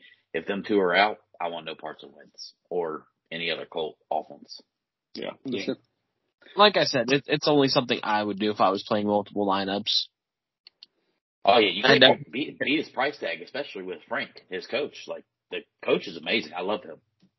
Yeah. yeah, I mean, I think it's a great GPP flyer just because he has the upside of a top 10 quarterback, but he's going to get the ownership of a bottom 32 quarterback. Oh, 100%. You know, no, uh, there's going to be no Philadelphia Eagle fans that put him in the lineup. That's for sure. Oh yeah, without a doubt. I think we're ready to move on to the Seahawks side of things. Um, personally, I like the price tag on Russell Wilson if they're playing absolutely anyone else. If you guys listen, obviously, to I think episode two when we broke down the AFC, I actually have the Colts defense as my number two defense. Um, I think Russell Wilson could have a good week, week one, but I just can't play him because of like his price tag is up there at quarterbacks. I think he's the fifth highest quarterback. Yeah, fifth highest priced quarterback. And normally, I think Russell Wilson is 8,500. He's right with Kyler Murray in that price range, in my opinion. But just not this matchup against the Colts. I mean, they got great secondary, great front seven. I just, I can't take anyone from the Seahawks team except Tyler Lockett only because of his price. Yeah, I mean, I, I really, I'm not interested in any Seahawks. They have a new offensive coordinator and they're going up against one of the top defenses in the NFL. They obviously have explosive offense, which keeps me away from the Colts defense. Yeah, for sure. No matter what, they will score. Yeah. But I mean, yeah. Go ahead. Nobody's going to do enough to justify me changing anything in my lineup. DK One guy I do. Yeah, go ahead. Are both good, but I really hate choosing between the two because the week you play DK, Tyler Lockett gets three touchdowns. Exactly. Exactly. And they rarely ever have a good week together. Yeah, I, I mean, in terms of having two top wide receivers that eat into each other's production, I think the Seahawks are the poster boy for that. Yeah. One guy I do really like this year though, and especially at this price tag week one, I don't mind taking GPP flyers on him, is Gerald Everett at 4,800. I think this guy is going to be a top 10 fantasy tight end this year. I think he'll be at that 5,500 price range where almost every other tight end that's not named Kelce, Waller, and Kittle's at. Um, this dude, I heard, and a lot of people are saying that, you know, are close to Seahawks. He's going to be doing a lot in that offense. Um, you know, he was really, he showed really high upside with the Rams, but obviously he had to share time with Higbee. Um, I heard they're going to be using him out of the backfield too. So his volume is going to be insanely high in, uh, Seattle. Yeah, I, I don't mind that pick. I do think he's going to be a very good tight end this season. Yeah, I think you can see five or anywhere from five to fifteen FanDuel points week one, and at forty eight hundred, that's not a bad option if you're trying to get different. Um, you can even play him at flex with if you're playing like a Kelce. So, yeah, I don't mind it. Yeah. Other than him, and I'm not, I'm not extremely high on him against the Colts. Uh, I'm not going anywhere for the Seahawks. Yeah. On week, week one. You guys, they gotta let Russ cook. it just won't be this week. Um, I'm not on any Seattle, but I do agree with you, Ryan. Um, I like Gerald Everett at his price tag. Um, the Colts were actually ranked 27th versus tight ends last year. Uh, so if you're ever going to play Gerald Everett, this might be the week for you at 4,800 if you're not going one of the top tight ends and you want to get, you know, you want to pay up a receiver and running back, Gerald yeah. Wouldn't be a bad play at uh, 4,800. So, uh, that, I mean, that's really, I, I would, I would keep an eye on uh, the injury with, uh, Xavier Rhodes, but I still, I mean, Indy, I have so much respect for Frank Reich and, uh, that Indianapolis defense that I don't think that I wouldn't take anybody from Seattle. Yeah, I agree.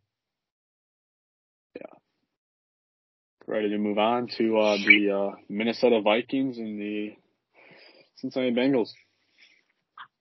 One of my favorite target. Yeah, you really like this guy. Yeah, uh, Dalvin Cook is without a doubt my favorite play this week. He has the same upside as McCaffrey for a thousand dollars less.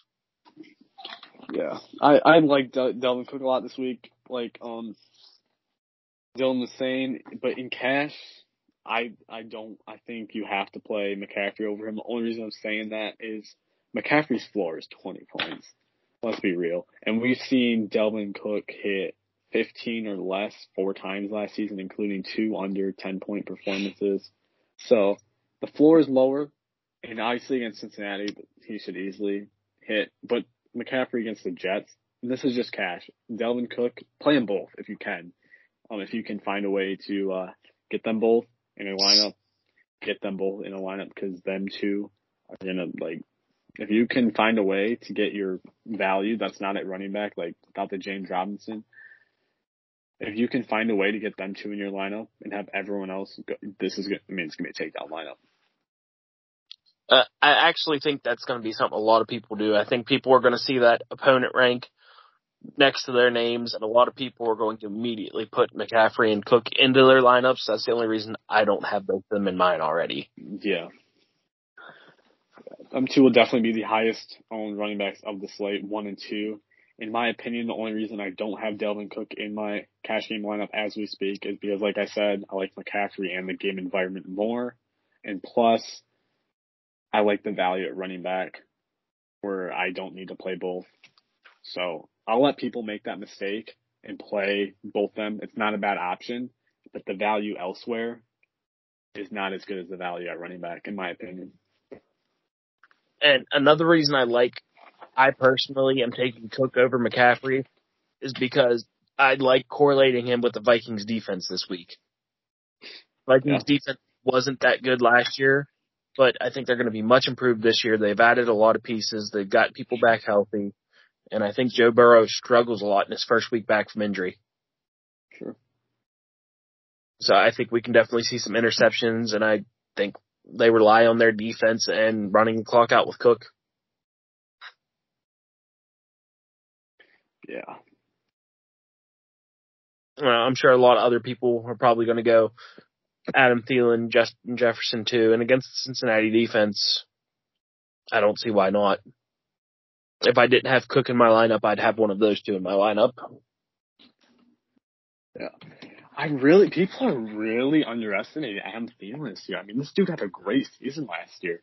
I don't know why people, he's following fantasy drafts and his price is so low on FanDuel. I mean, 7,300 for Adam Thielen. This dude was like 78, 7,900 for the last two years. And I think with Justin Jefferson taking over the number one spot, like in opponent defense's eyes, that makes the job for Adam Thielen a lot easier, in my opinion. I think Adam Thielen will have more reception yards than um, Justin Jefferson this year, and I don't mind taking shots in week one at 7,300 at all.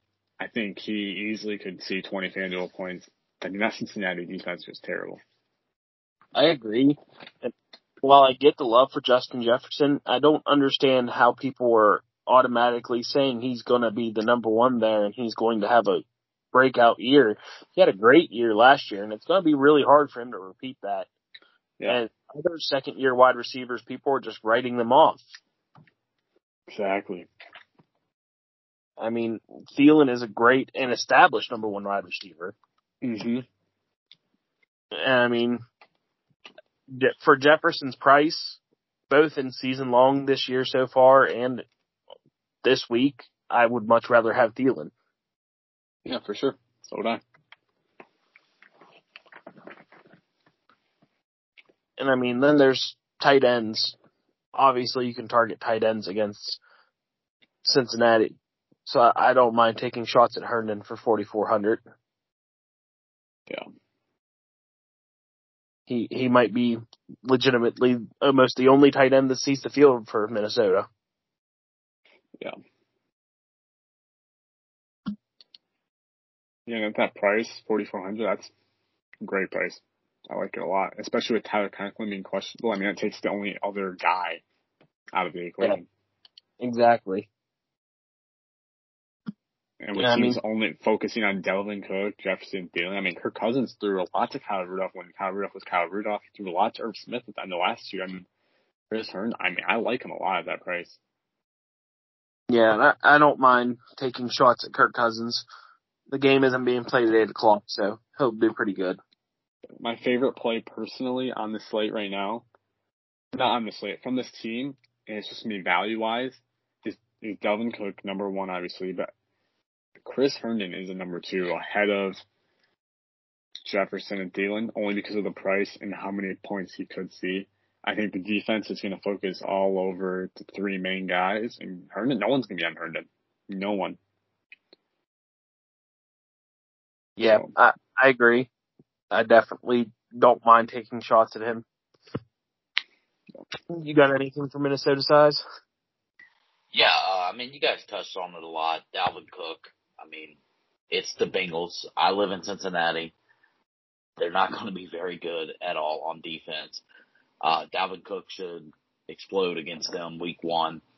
Uh, the other person that I would look at, uh, for Minnesota would be taking a shot on like somebody like a Kirk Cousins. I mean, how can you fail with Justin Jefferson and Adam Thielen and throwing the ball to Dalvin Cook? Like, the only thing that sucks as far as Kirk Cousins is when it comes to DFS, he has to throw over 300 yards and like two or three touchdowns to be relevant. Because I mean, there's just so many other good running quarterbacks that's going to get you some rushing yards, uh, maybe a rushing touchdown, some passing touchdowns. So at seventy two hundred dollars, I think, I, me personally, I think it's kind of high. Uh, it's and and for uh, I mean, he's the same price as Joe Burrow. That's crazy to me. But Minnesota, I, I, you know, it's I think it's just Dalvin Cook for me, to be honest. I mean, I think it really depends on how you feel about Burrow. If you feel like Burrow is going to come back and make an immediate impact and play well, then Kirk Cousins is a good play because it's going to be a shootout. If you yeah. think that Joe Burrow struggles like I do, then you need to play Cook and stay away from Cousins. I think he does struggle the first game. I think we we did talk about this in the podcast. I think Joe Burrow and his uh you know, he he does have some weapons at receiver for sure. He gets CJ uh, Uzomah back. You know, we talked about that. I think you brought that up, Dylan.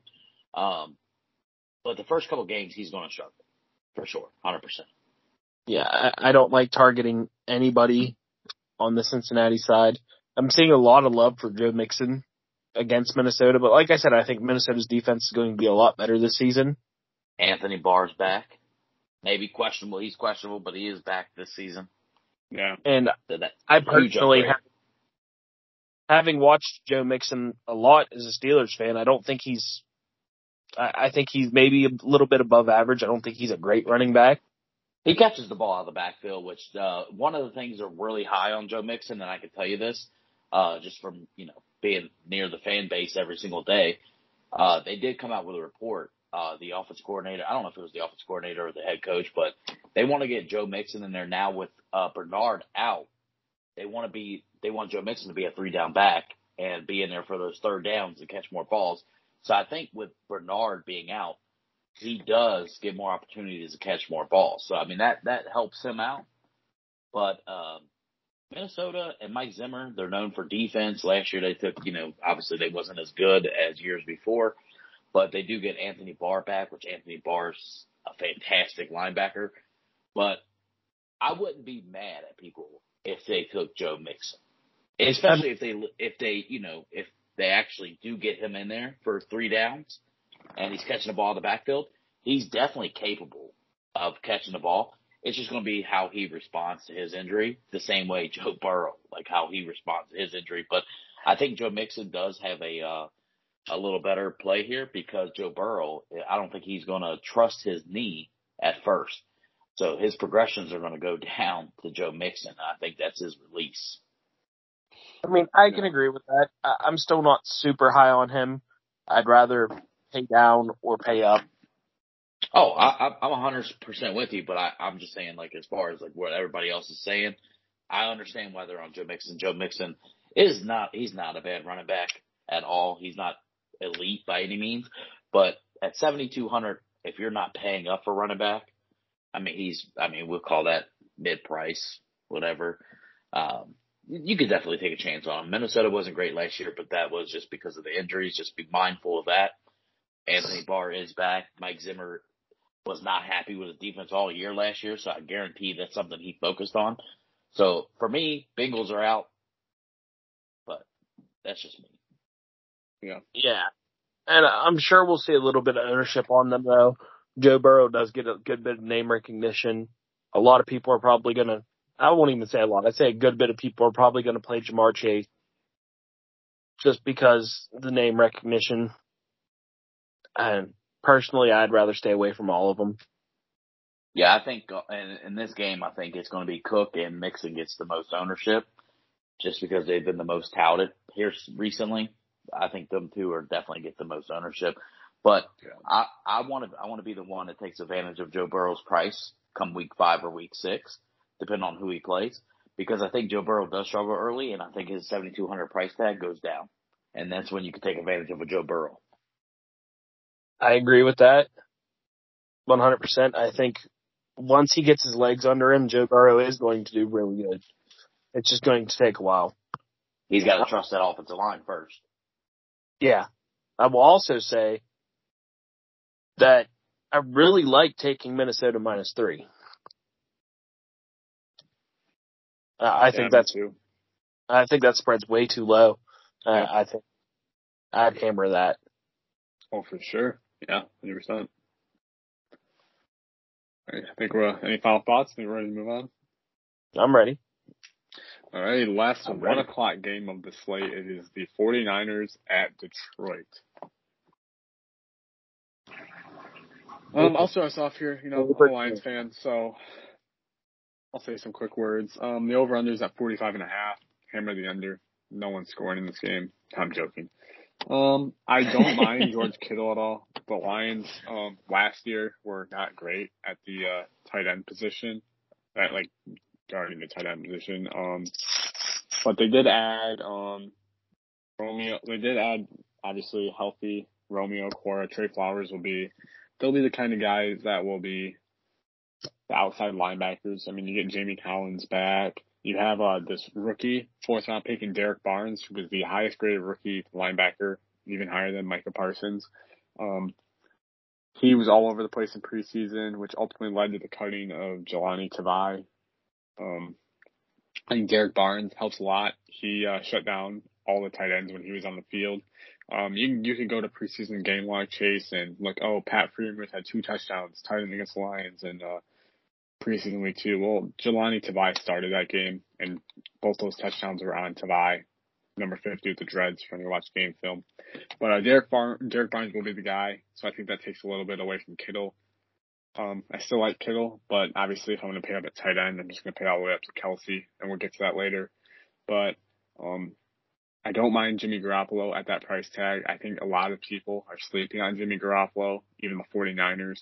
I mean, the dude two years ago took him to a Super Bowl and then he tore his ACL in week two last year. But all of a sudden he just isn't their guy. He literally led them to a Super Bowl two years ago. I, I don't think that's the case. I, I think all along they've been planning on starting Garoppolo and there's not really been a competition. I, I think they basically want to redshirt Lance and let him sit behind Garoppolo all year and have their quarterback of the future ready.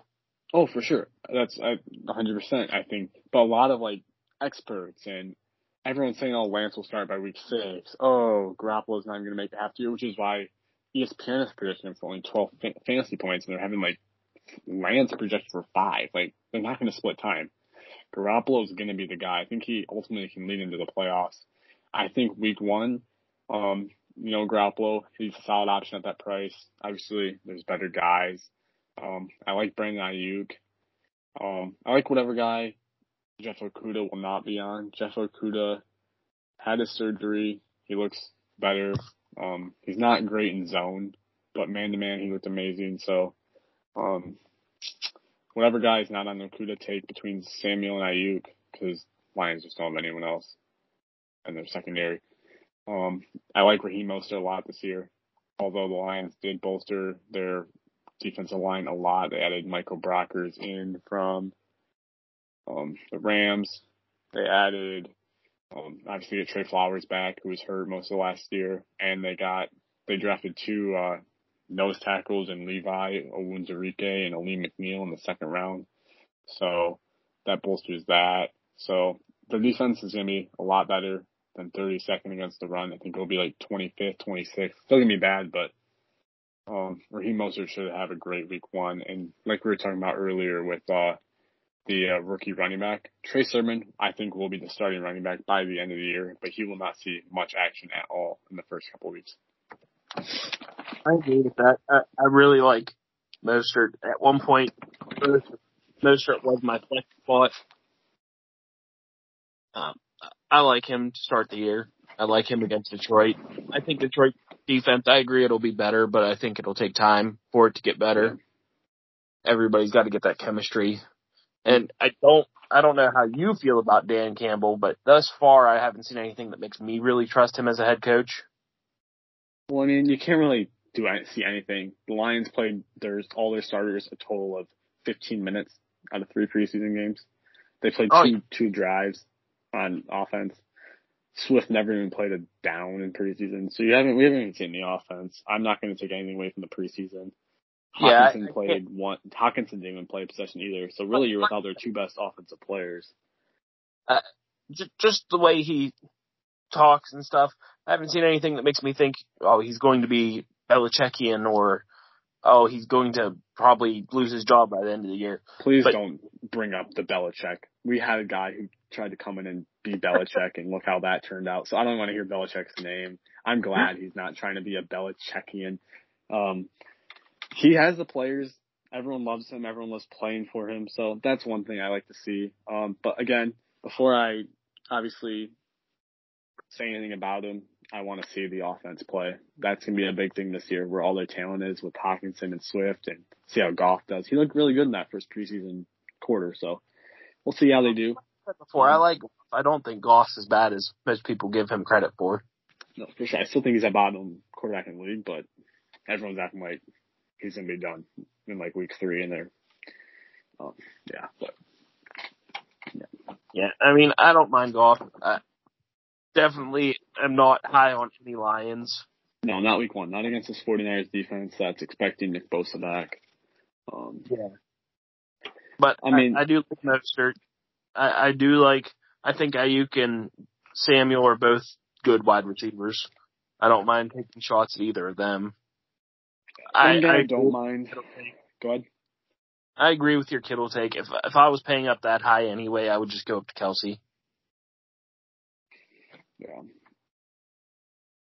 One thing I do want to point out on um, T.J. Hockenson's price, fifty seven hundred, too cheap.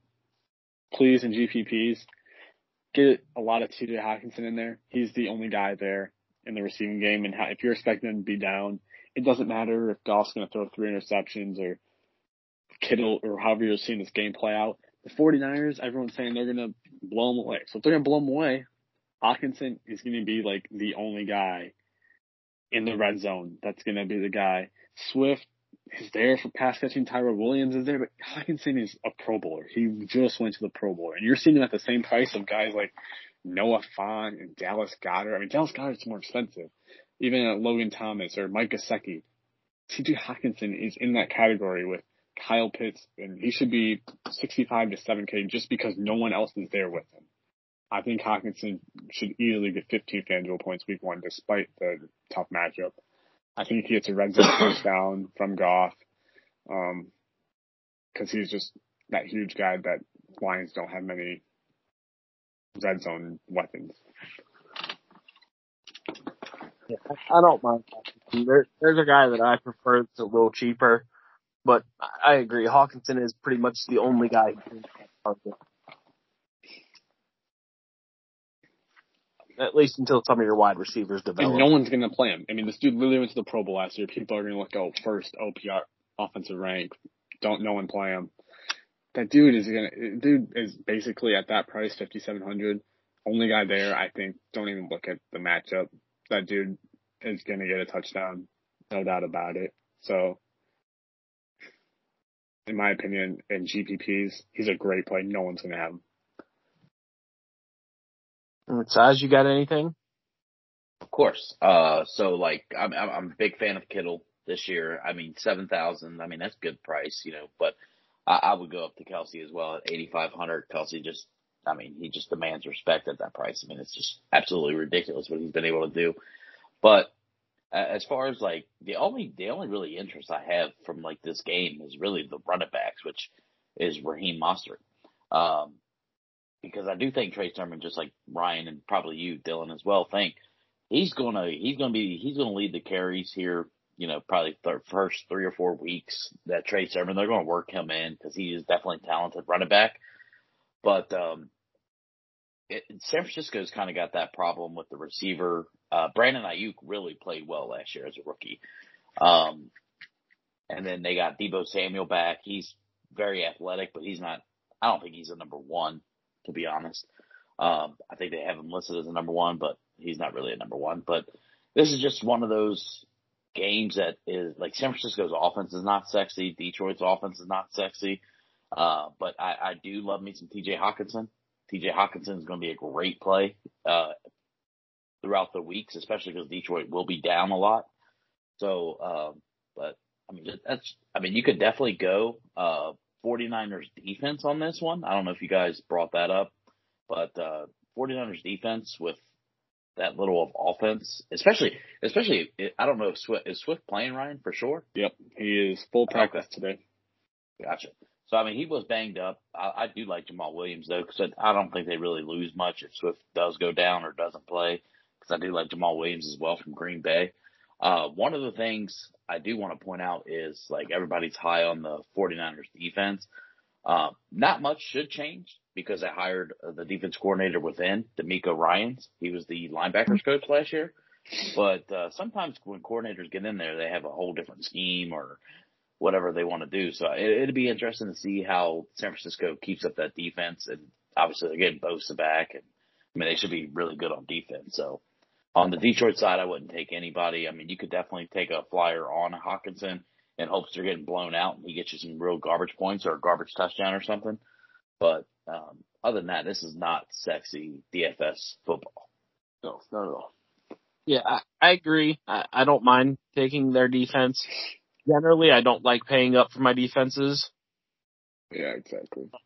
Uh, especially since 49ers defense has a lot of recognition they'll probably be fairly highly owned.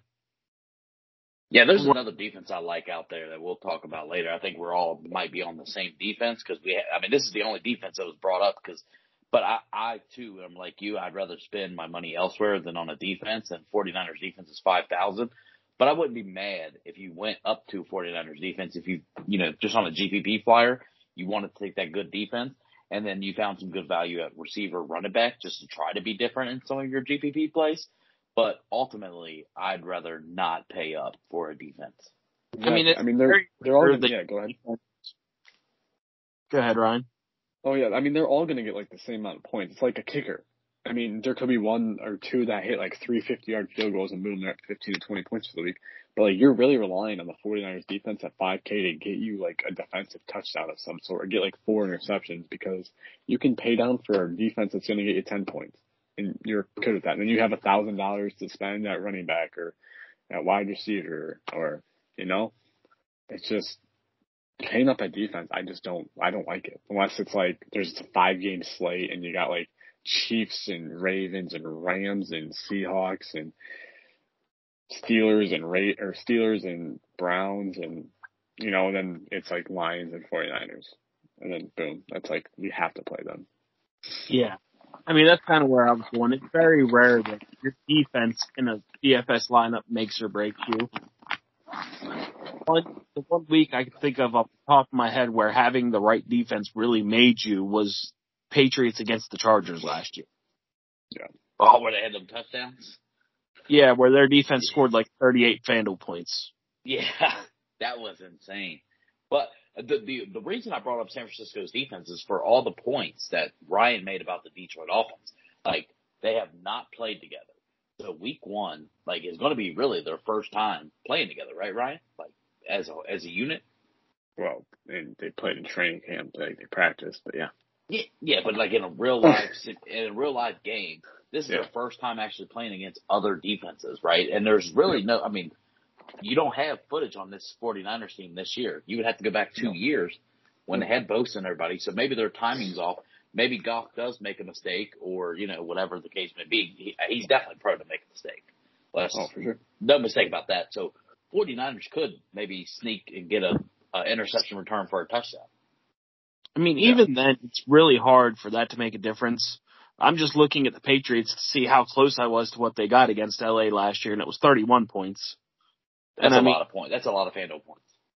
Oh, that's a ton, especially for a defense. But I mean, hmm if you look at their game log, they had uh against the Seahawks last year, they had six FanDuel points when they had a defensive touchdown. That's insane, right? Yeah, so I, I mean, in terms of uh defense, sometimes you just get lucky. But I'd honestly rather pay all the way down to the Bengals than I would for, to pay up San Francisco, just because I'm, I'm using utilizing that money elsewhere. That's going to make a bigger difference in my lineup. Oh, I agree. Oh, I 100% agree, but I, I definitely think uh, uh, the 49ers defense will be great in this game. If if you do pay up for the defense, that that's the only defense I'd want to pay up for. Yeah. That maybe the Patriots. Outside of that, I think the Patriots are probably everything under that I'd consider mid mid tier defense pay wise.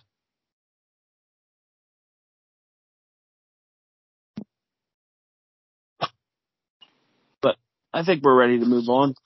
We definitely talked too much about Detroit. Yeah. I think we're ready to move on to uh, Denver and New York. I mean, once again, this this is a game I'm not extremely high on. Uh, I do like a defense from this game. Oh, for sure. I think we're all on this uh, defense, especially if a guy's out. Yeah, Yeah, I like De- Denver, right? No secret now, right? Denver. yeah, yeah. I like Denver's defense a lot. It's not my current defense in my lineup, but if Saquon's out, that could change.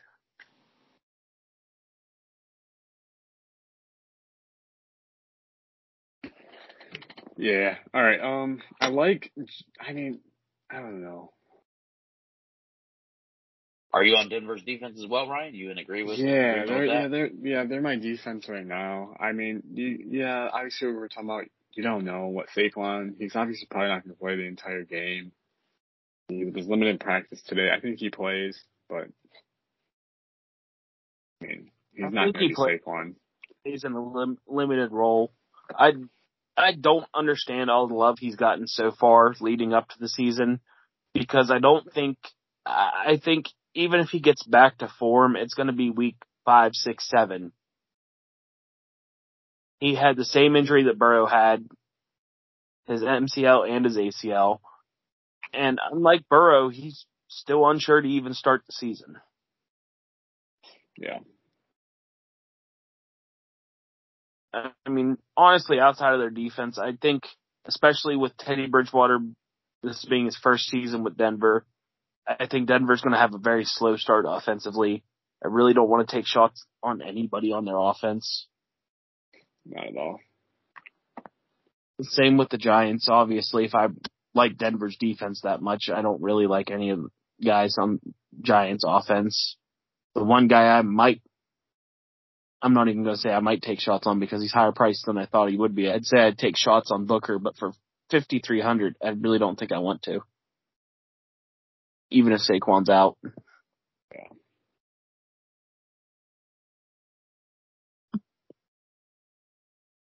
I will Yeah. throw out the fact that I'll play a little devil's advocate here. Is like the same reasons, like what what everybody's talking about. let's say he does play, and you have like, you know, like I do, I have 25 tickets into the Sunday tick into the Sunday.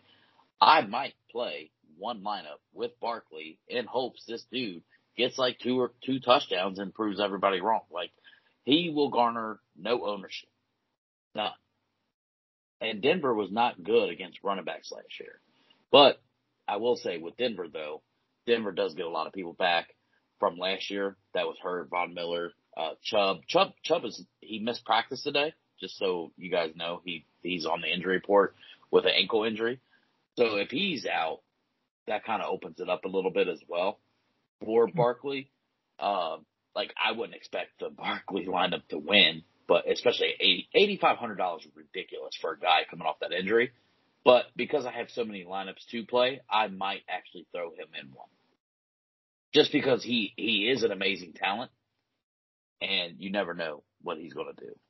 Yeah. Uh, honestly, I think he gets more ownership than you think if he plays just because of name recognition. And I honestly think he's one of those players that even if he doesn't play, he'll still have like 0.5% ownership from people that just set their lineups and forget him and they expected him to play week one. Or just the people throwing their name in a hat and there's literally like you said going off name recognition like they, people don't actually study it. They just you know here's three dollars. Let's just play the big field and try to win a million dollars. So yeah. I got you sure. All right i think we can move on again. Yeah green bay new orleans oh here's a game this is gonna be a great game to watch. It's a good game to watch. Yeah, playing in Jacksonville, New Jacksonville. You guys see the story of why they chose Jacksonville? Uh, I saw it and I can't remember what it was. Yeah, Aaron Rodgers sucks in Florida lifetime and they don't want, and Jacksonville is the, uh, city in Florida that is hardest for Green Bay fans to get to. Uh. T- plane tickets are higher than to Tampa. And I feel like if they went to Tampa, there'd be Buccaneers fans that would come and um, root against the Saints because they're in the same division. And then also, um, if they went to Miami, Miami's a tourist spot, so there'd be probably more Packer fans there than Saints fans. Wow. You know, I heard on the radio the other day that in terms of uh, traveling, that uh, Green Bay is one of the biggest traveling fan bases there is.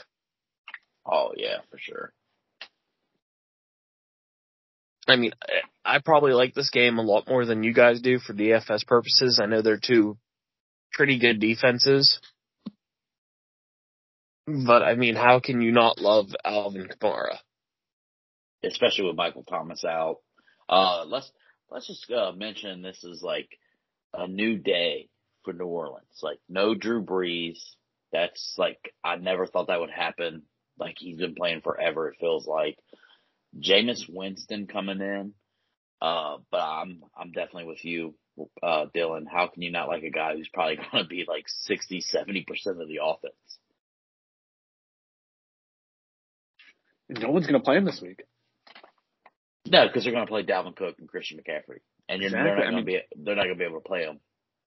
No, not at all. I mean, Alvin Kamara.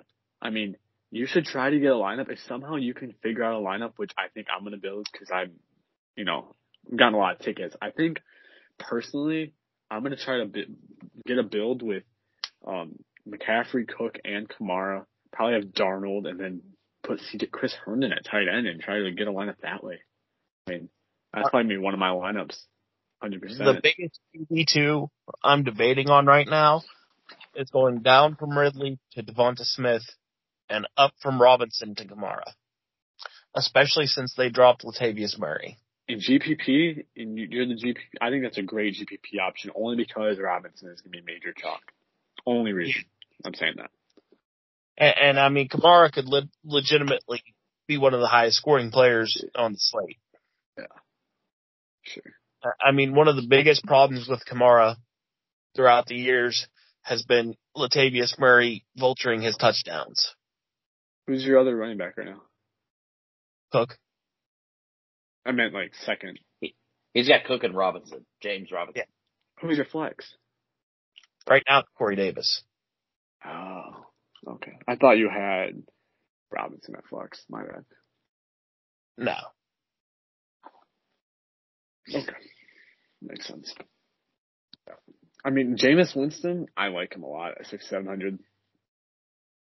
Yeah, I mean, not, not against Green Bay's defense though, but I mean, he had a year to sit behind Brees, and Jameis was already a pretty outside of his interceptions. He's a great DFS quarterback. Yeah, for sure. I mean, I, honestly, if if he's improved any from his last year in Tampa, he could be matchup proof. Yeah. DFS wise, his yeah. team will still lose a lot, but. Mm-hmm. I would like him more if Michael Thomas was playing. Yeah. I agree. But I mean, that also opens up things for other guys you can look at on this team, like Callaway and Tre'Quan Smith. Oh, for sure. I, I think Jameis Winston is going to be, uh, I, I would say mildly successful. you know, I think he does have the ability to actually be top, at least top 10 fantasy quarterback, uh, especially once he gets Michael Thomas back. Like, the guy can throw. The, I mean, yeah. you saw it in Tampa Bay, threw 30 touchdowns. I mean, he did throw 30 interceptions, but, you know, he had, he, uh, basically was an understudy behind Brees. You, that's gotta help, right? And then he got, yeah. you know, he got the LASIK, he put that out there as his vision or whatever. We're, we're, we're literally about to see week one against the Packers because the Packers defense is no like Jacksonville or anything. So yeah. we'll see how he does week one. Um, got to give him the benefit of the doubt without having the true number one and uh, Michael Thomas available. But I, I think he definitely will make some noise this year, especially especially under that system. Oh, for sure. Yeah. Yeah. One one player I see that's gaining a lot of ownership from the Saints, and I think very helpful to people fading him is Marquez Callaway. That price, I 100% love that price for him. He's gonna be the number one, but Kamara's there. You also I mean, he's Jameis Winston's favorite target, but he doesn't have Jaire all over him. And Jaire is a shutdown corner. The only way I'll target Jaire is with a top tier wide receiver who's matchup proof. But I just don't think Marquez Callaway is that good enough to, you know, outperform and outduel Jaire Alexander. Yeah, I agree with that. Uh, I mean, for this game for me, on the Saints at least, it's Kamara or bust. Yeah, for sure. I'm I'm on the same page as you guys. Kamara, um, from the New Orleans side for sure. I think we're ready to uh, move on to Green Bay. There, there is one guy I really love on Green Bay. That's my tight end. I love Tonyan this week. Yeah, he's a spare. I like his price a lot too. I like his price. He usually does fairly well against the Saints. And last year, he was one of Rodgers' favorite targets, especially in the red zone. I know there's a lot of pass catchers on this team now, but I still think Tonyan this year is going to garner a ton of the red zone targets.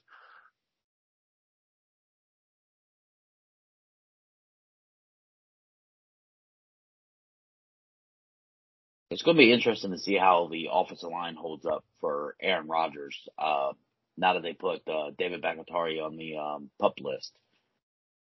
Yeah. I agree. Uh, that's another reason why I like Tonyan. I think Rodgers is going to have a little less time and he's going to throw a little more dump offs. Yeah. And that always benefits the tight end. Yeah, I mean that that that's that's a, when you lose your left tackle, especially you know, I, and you've probably guys seen the videos of uh him giving that golf cart to Aaron Rodgers. Like Aaron Rodgers knew when David Bakhtiari was in the lineup or on his left side, he knew he was protected. Now he's he's probably going to try to get the ball out a little faster. Uh, so that will play very well for Aaron Rodgers or for Tonyan and also Aaron Jones out of the backfield. It it might actually, you know, they might have to keep Aaron Jones inside a little bit. We'll have to see the the game. but they might have to keep him inside to actually block to help on that left side, depending on how the line does. Yeah, I mean, when you lose a guy like Bakhtiari, who could make a case for being the best left tackle in the NFL, Absolutely. that's going to make such a huge difference. It's why I don't want to target a guy like Devontae Rogers. It's why I'd rather take the guy that's going to get those short passes like Tonyan. Yeah, for sure. And the red zone. He'll get the red zone targets as well. Big guy. One guy I also don't mind though from Green Bay is Randall Cobb. He's apparently been like wowing the entire Green Bay staff and Aaron Rodgers all training camp, and he's Aaron Rodgers' guy. I think he scored a touchdown. And at 5,400, he could get a couple receptions and a touchdown. Not a bad GPP dart. Yeah, I mean, with with all they went through this offseason and then bringing him in, you, you would think they have to have him involved in some way in this offense. Yeah.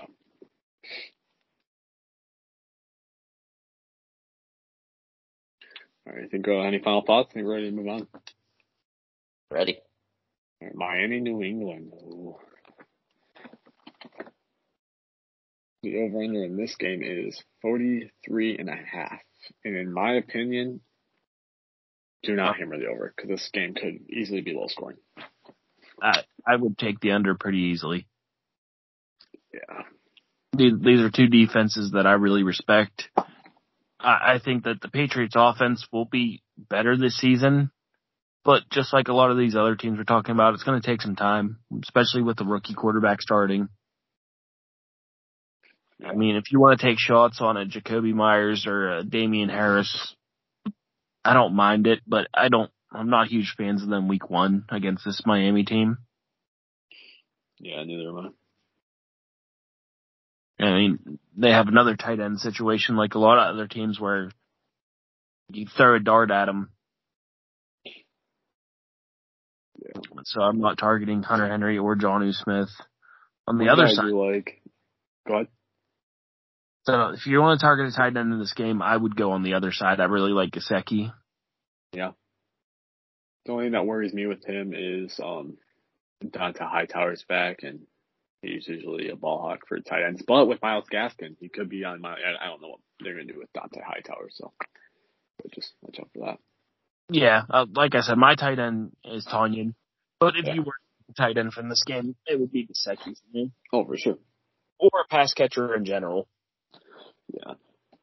One guy I do like, I think he's still severely underpriced, especially now that his partner in crime from last year and um what's his face?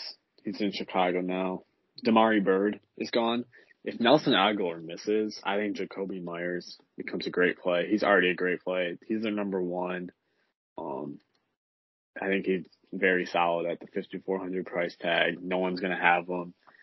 Um obviously he's going to get Byron Jones defense, but I still think I still I don't respect Byron Jones as much as a lot of people do. Um, I think just size that's the only reason he gets Byron Jones. I think um, what's his? Xavien Howard will play more of a like you know hyper role. So yeah, don't mind him at his price tag. Definitely not going to play him. It's not one of my top options, but definitely a dart. I really like him for the season. I think he's going to have a good season. For sure. I, I think, I definitely think he has a better season than Agholor. And in most situations, I'm probably going to like him more than Agholor, no matter what. Mm-hmm. I mean, if you want to go for pass catchers on Miami side, Will Fuller's obviously out no matter what. So you can take shots at Wad- Waddle and Parker. I would go Waddle just because he's almost a thousand dollars cheaper. Yeah. And I think him and Tua have a lot of chemistry. I think they're going to do really good together. Yeah. For sure. But overall, unless you want to take shots at the defenses on this game, I don't really like anybody. Okay. I like Myles Gaskin. Did you touch on him? No, I haven't touched on Gaskin okay. yet. Okay. The only reason I'm saying this, and like I said, the Patriots defensive line, everyone's coming back. This Patriots defense ranking is totally off because a lot, half their defense sat due to COVID last year. But Myles Gaskin is going to be doing everything out of this backfield for Miami. I just everyone's saying Malcolm Brown's going to be there doing stuff. Salvon Ahmed, no, just no. You saw him in preseason. Gaskin just dominated. It's going to be more of the same. Tua's going to dump it off to him a lot, in my opinion. I don't think the offensive line is very good. Um, I think Tua's not going to have much time to throw, and Gaskin's a great pass catcher.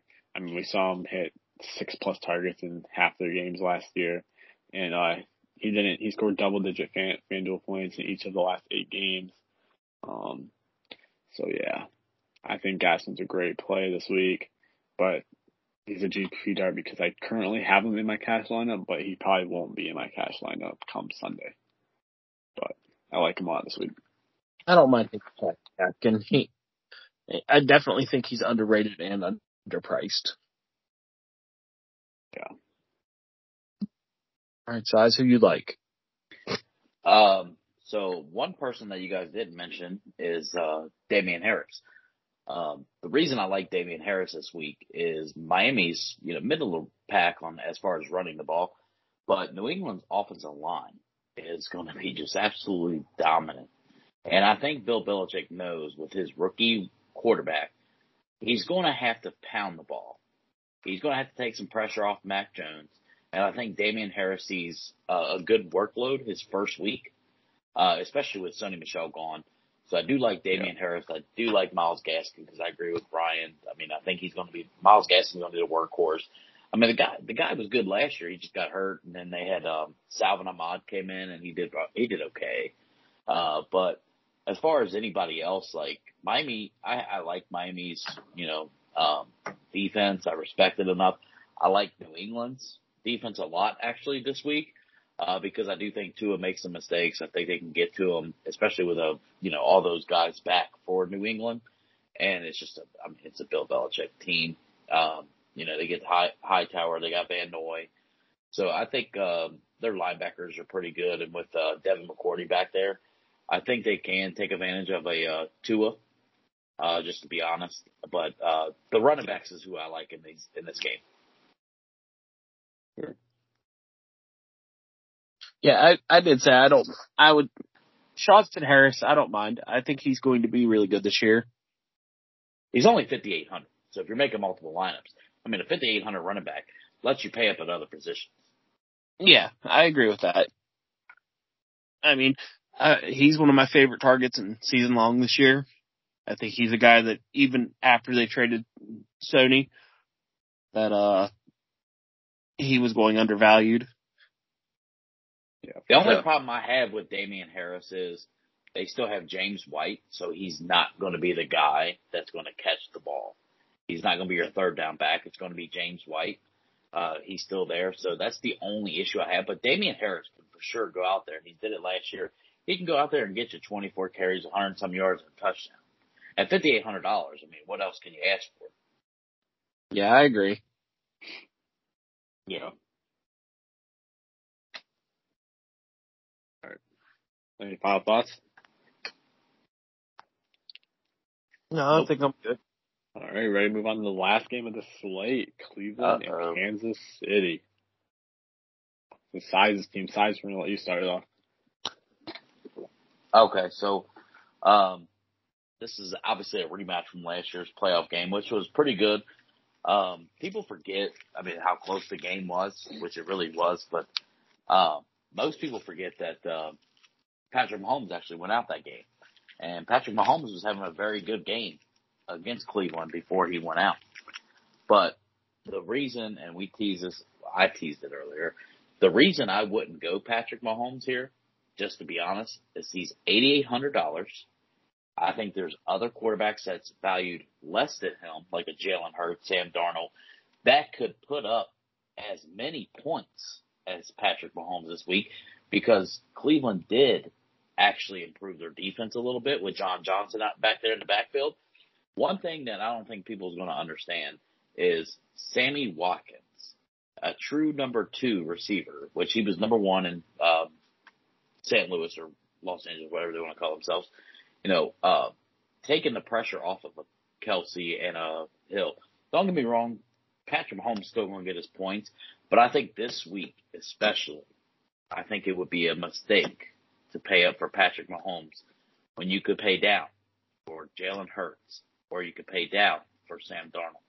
Like yeah. I would much rather pay up at the running back position than the quarterback position this week. That's just that's just my personal opinion. But Travis Kelce killed Cleveland last year because Cleveland's linebackers are not that good. Let's be honest. There's not many linebackers in the league that can cover Travis Kelce. Travis Kelce is going to get you your 15, 20 points. If you're going to pay up a tight end, that's the only tight end you're going to pay up for. Kelce will still get his points, but I think as far as uh, the Kansas City side, they did upgrade. Obviously, their uh, offensive line with Thuney and Orlando Brown. So I think I think they try to run the ball a little bit more, try to establish the run to free up Patrick Mahomes and the receivers. But that's just my personal opinion off of what I've seen in the preseason, what I'm hearing out of camp. That's why I am staying away from Patrick Mahomes this week. Now, I wouldn't fault you if you did play him. Obviously, he's top two quarterback in the league. Yeah. Easy. So, but I mean, that's just my personal preference, and I wouldn't, I wouldn't go, I probably wouldn't go Hill this week either, but I would definitely, definitely, Travis Kelce is the guy I would want out of this Kansas City lineup. Yeah. Uh, I agree with you to a point, but I will say I know Mecole Hardman was limited today. If he were to miss the game for any reason, I don't mind taking shots at Pringle or Robinson. As a matter of fact, I think I would prefer Pringle. Yeah, uh, he has a better relationship with Demarcus Robinson though, uh, just because they played longer. Um, he well, made I, some big catches for him early as well. So, I mean, it, I think the way really, that I mean, take a name, put it in a hat, and pick whichever one you want. Really. Well, I would assume just based on the way the Kansas City's ran their offense in the past, that, for instance, last year, Hardman was uh, Hill's backup, and then Robinson was Watkins' backup. So I would assume they do something similar this year, and Pringle would be uh, Hardman's backup. We will see. Mecole Hardman is definitely primed to have a big game, one or two big games this year. It's just going to be hard to decide which games he's going to make an impact. This could be a crazy stat, but doesn't Demarcus Robinson have like a 70 yard touchdown every week one? I just, I just want to ask that. This dude seems like he has like a big ass touchdown to start the year, and then he falls. He produce, he produces early for sure, and then yeah, he does fall off. And uh, we also have to point out that you definitely have to keep an eye out on Odell Beckham Jr.'s status closer to the game because I mean, honestly, he's really underpriced, and Jarvis Landry's extremely underpriced if Odell doesn't play. Yeah. I'm gonna tell you right now, if Honey Badger does not play, I like me some Cleveland, especially the tight end, because the Honey Badger, obviously you guys watched him play in Arizona, LSU, uh, and Kansas City. The guy's a ball hawk. I mean, the guy's everywhere on the field. If he's not playing, they've already lost Willie Gay. Who knows about Frank Clark? I don't think he's playing. Like Kansas City's Kansas City's linebackers are atrocious. If Willie Ga- Willie Gay's are starting uh, Sam linebacker, if he's not playing and Honey Badger's not playing, they have no linebacker. I would I would definitely take a shot on the GPP dart if you're paying down for a tight end, maybe an Austin Hooper. Nobody in that linebacker corps will be able to cover Hooper, especially if OBJ and Landry are on the outside. If they got those two, I would take a flyer on Austin Hooper at 5,100. Like, they was bad against tight ends last year. If Honey Badger's not in there and Willie Gay, the other linebacker who's, he's actually, he's really fast. He actually is a good cover linebacker. If they're not in there, Kansas City's linebackers are terrible. Like, Anthony Hitchens is their best linebacker, and that's not good. Yeah. And you could definitely take Chubb, for sure. Because Kansas City's rush defense is not good either. I like Kareem Hunt a lot this week due to just due to the revenge narrative, isn't it? His first game back in Kansas City, besides the playoff, obviously. Yeah, well, the, the playoff was his first game, and he definitely didn't do nothing. But you know, it, it it's really based on game plan. You never know what they're going to do. Like Hunt didn't even play that much. Yeah. The only reason I would stay away from Cleveland's uh running backs is because it, it's Kansas City. You you have to pass the ball and score touchdowns against them. They are the only team in the world that you can't that has a horrible run defense and you can't ever take advantage of it because you get fall behind. Yeah. Yeah, there's there's a couple teams in the it, it, we'll just talk AFC. There's a couple teams in AFC that um, could have the right formula to beat Kansas City. Whether it's a Buffalo who can keep up with the scoring of Kansas City, which we both know Buffalo can do that, um, and then also a team that can actually like like Cleveland who can run the ball, control it because they they have probably top three offensive line in football. They could and they have two good running backs that they can just alternate and just keep pounding you. So yeah. with that, and you're keeping Patrick Mahomes on the sideline, if they get the ball first, if Cleveland gets the ball first, and they do that formula, they have a good chance of beating Kansas City. I don't think it's going to happen at Arrowhead, but they do have a good chance of keeping it close. And if Chubb can get to carry the ball 25 times, he makes for a great GPP play. Yeah, for sure. Yeah. I agree with that, especially at his price. It's just so hard to consistently run against Kansas City. Yeah, yeah, but if they get the ball first, and Cleveland's defense is not bad, especially with Clowney and uh, Myles Garrett. They got John Johnson uh, as a safety now. Uh, they got some good corners. They got uh, decent linebackers. I mean, they're not like spectacular, but they're they're okay. Uh, but they're, if they if they go down seven nothing, and they put the ball in Baker Mayfield's hands, that's that's not a winning formula for Cleveland this week. Not at all. But I do like Austin Hooper Honey Badger's out because Honey Badger will come up and he'll take on the tight end, he'll take on a receiver, he'll take he'll take on the left tackle. I mean, the guy's everywhere on the field. But if he's out, Willie Gay's already out. So like their defense is hurting. But Steve Spagnuolo, he's known, especially in Kansas City, for you know the bend don't break kind of defense. So I could see I could see an Austin Hooper being one of those tight ends. You're like, dude, like that dude is in the winning lineup, and it's because Honey Badger wasn't in there. Yeah, I I don't mind the Austin Hooper take.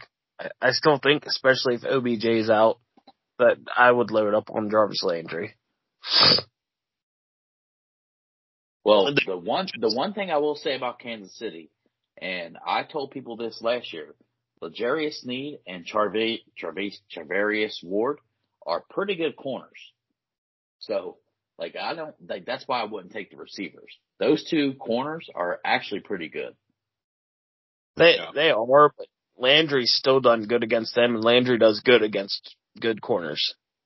Landry, the good thing about Landry is I love, I love Jarvis Landry. Like, he is consistent as they come. He doesn't talk. He just plays football. And I mean, the guy, he does get catches, but I think he'll have a tough time with the two corners. But that's just me. Yeah. I think we're uh, ready to. Uh, you guys want to do a three minds lineup? Yeah, I'm down. I haven't done this since basketball. I Ain't my fault. And here in Fox. Alright, so size, you want to start us off? Yeah, let me uh, let me bring up one of these things here. Uh, just for the record, what? Just for the record, for you guys, I have not yet built a single lineup for football. So this will be like literally the like I know I know the plays and who like who I want to play. I just haven't went in there because obviously me and Ryan's uh, baseball. Yeah, hardcore into baseball right now. Like as of right now, tonight it's taking a lot of time. Have a takedown caliber lineup in MLB as we're recording this. Just letting everyone know. So yeah, yeah. If uh, Tatis can hit a home run, that'd be great. Uh, but uh, let me bring one of these up here. So I'll start off. I think we're all on him. I'll start us off with uh, Corey Davis at wide receiver. Ooh, I like it. Yeah. I think he's like, I think he's going to be in not all my lineups because I, I got, I got a bunch of tickets, but he's going to be in like 80%, maybe 90. Yeah, at that price, you kind of have to. Yeah. yeah, he's, he's definitely one of the elite players. All right, Dylan, you're up. All right, just because I don't think I'm gonna get to him in my lineup, but I really like him, I'm gonna go Raheem Mostert. And save all the money for you. very tough. I'm actually I'm actually going to play this lineup, you guys, just so you know. Yeah, I played oh. eight tickets. I'm going to play this as well. Oh, this is tough. I kind of want to do like GPP just to like you know like plays no one's gonna have.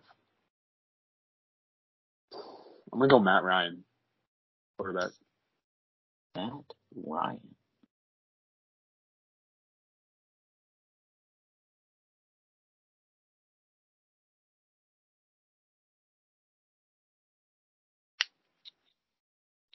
All right, size. Who you got? All right, I think I'm going to spend some of our money here, and I think I'm going to go a running back that uh, that would be like I think he's going to get to the wayside because of the top two. So let's go Alvin Kamara. A lot. Because I oh. think Dalvin Cook and Christian McCaffrey will get most of the ownership. So let's just throw a wrench in there and do Alvin Kamara. And I'll get a little bit different. I know I'm playing Ridley. I'm likely playing Ridley in my lineup. Since we got Ryan, I'll go Kyle Pitts. I like it. You got some money to spend, Ryan. Yeah, do I want to do it? Some money spend. I don't know if I want to do it. You know what? We got Atlanta passing. We're gonna hope this game shoots out. So we're gonna go Devonta Smith.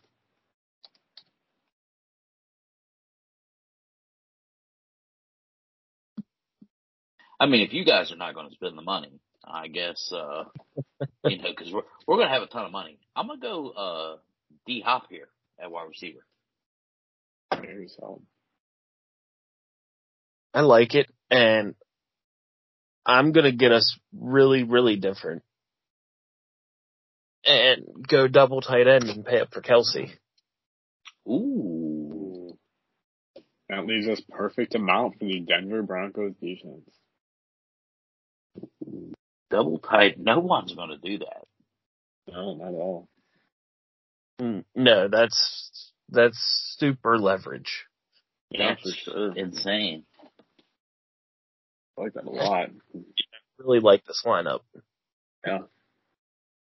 So I'll read off for the listeners. Uh, we got Matt Ryan at quarterback, Alvin Kamara and Raheem Mostert at running back, we got Corey Davis, Devonta Smith, and DeAndre Hopkins at wide receiver. And then we got Kyle Pitts at tight end, Travis Kelce at flex, and then the Denver Broncos defense. Yes, that's uh, that's really that's that's gonna be really different. Yeah, for sure. But I'll be honest, I like all the plays though. Like that's yeah. I mean, the only guy we're gonna even have ownership on is Kelce and Devonta Smith.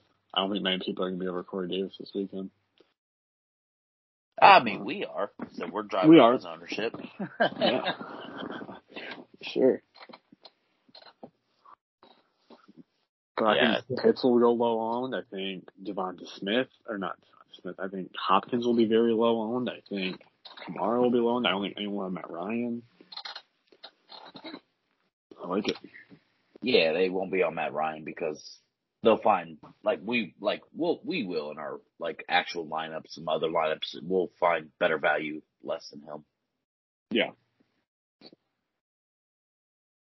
For sure. Any any um Dylan, what's your final thoughts or uh what we should be looking for week one in uh tournaments? I, I think with week one, the most important thing to do is remember that you these aren't the same teams as last year. Yeah. What about you, Ryan? Yeah, one thing I do want to point out, um, also, like Dylan was saying, these aren't the same teams. Don't base your lineups off the OPR, the opponent rank. Don't do it. And then nothing's the same. Free agency happened, players retired, players are hurt. Those numbers do not matter. Do not look at that when you're building your lineups. Yeah. I think my biggest thing for week one is uh, enjoy it first and foremost. Uh, try to watch a lot of football. A lot of things are going to change, like you guys both mentioned. Coaching changes.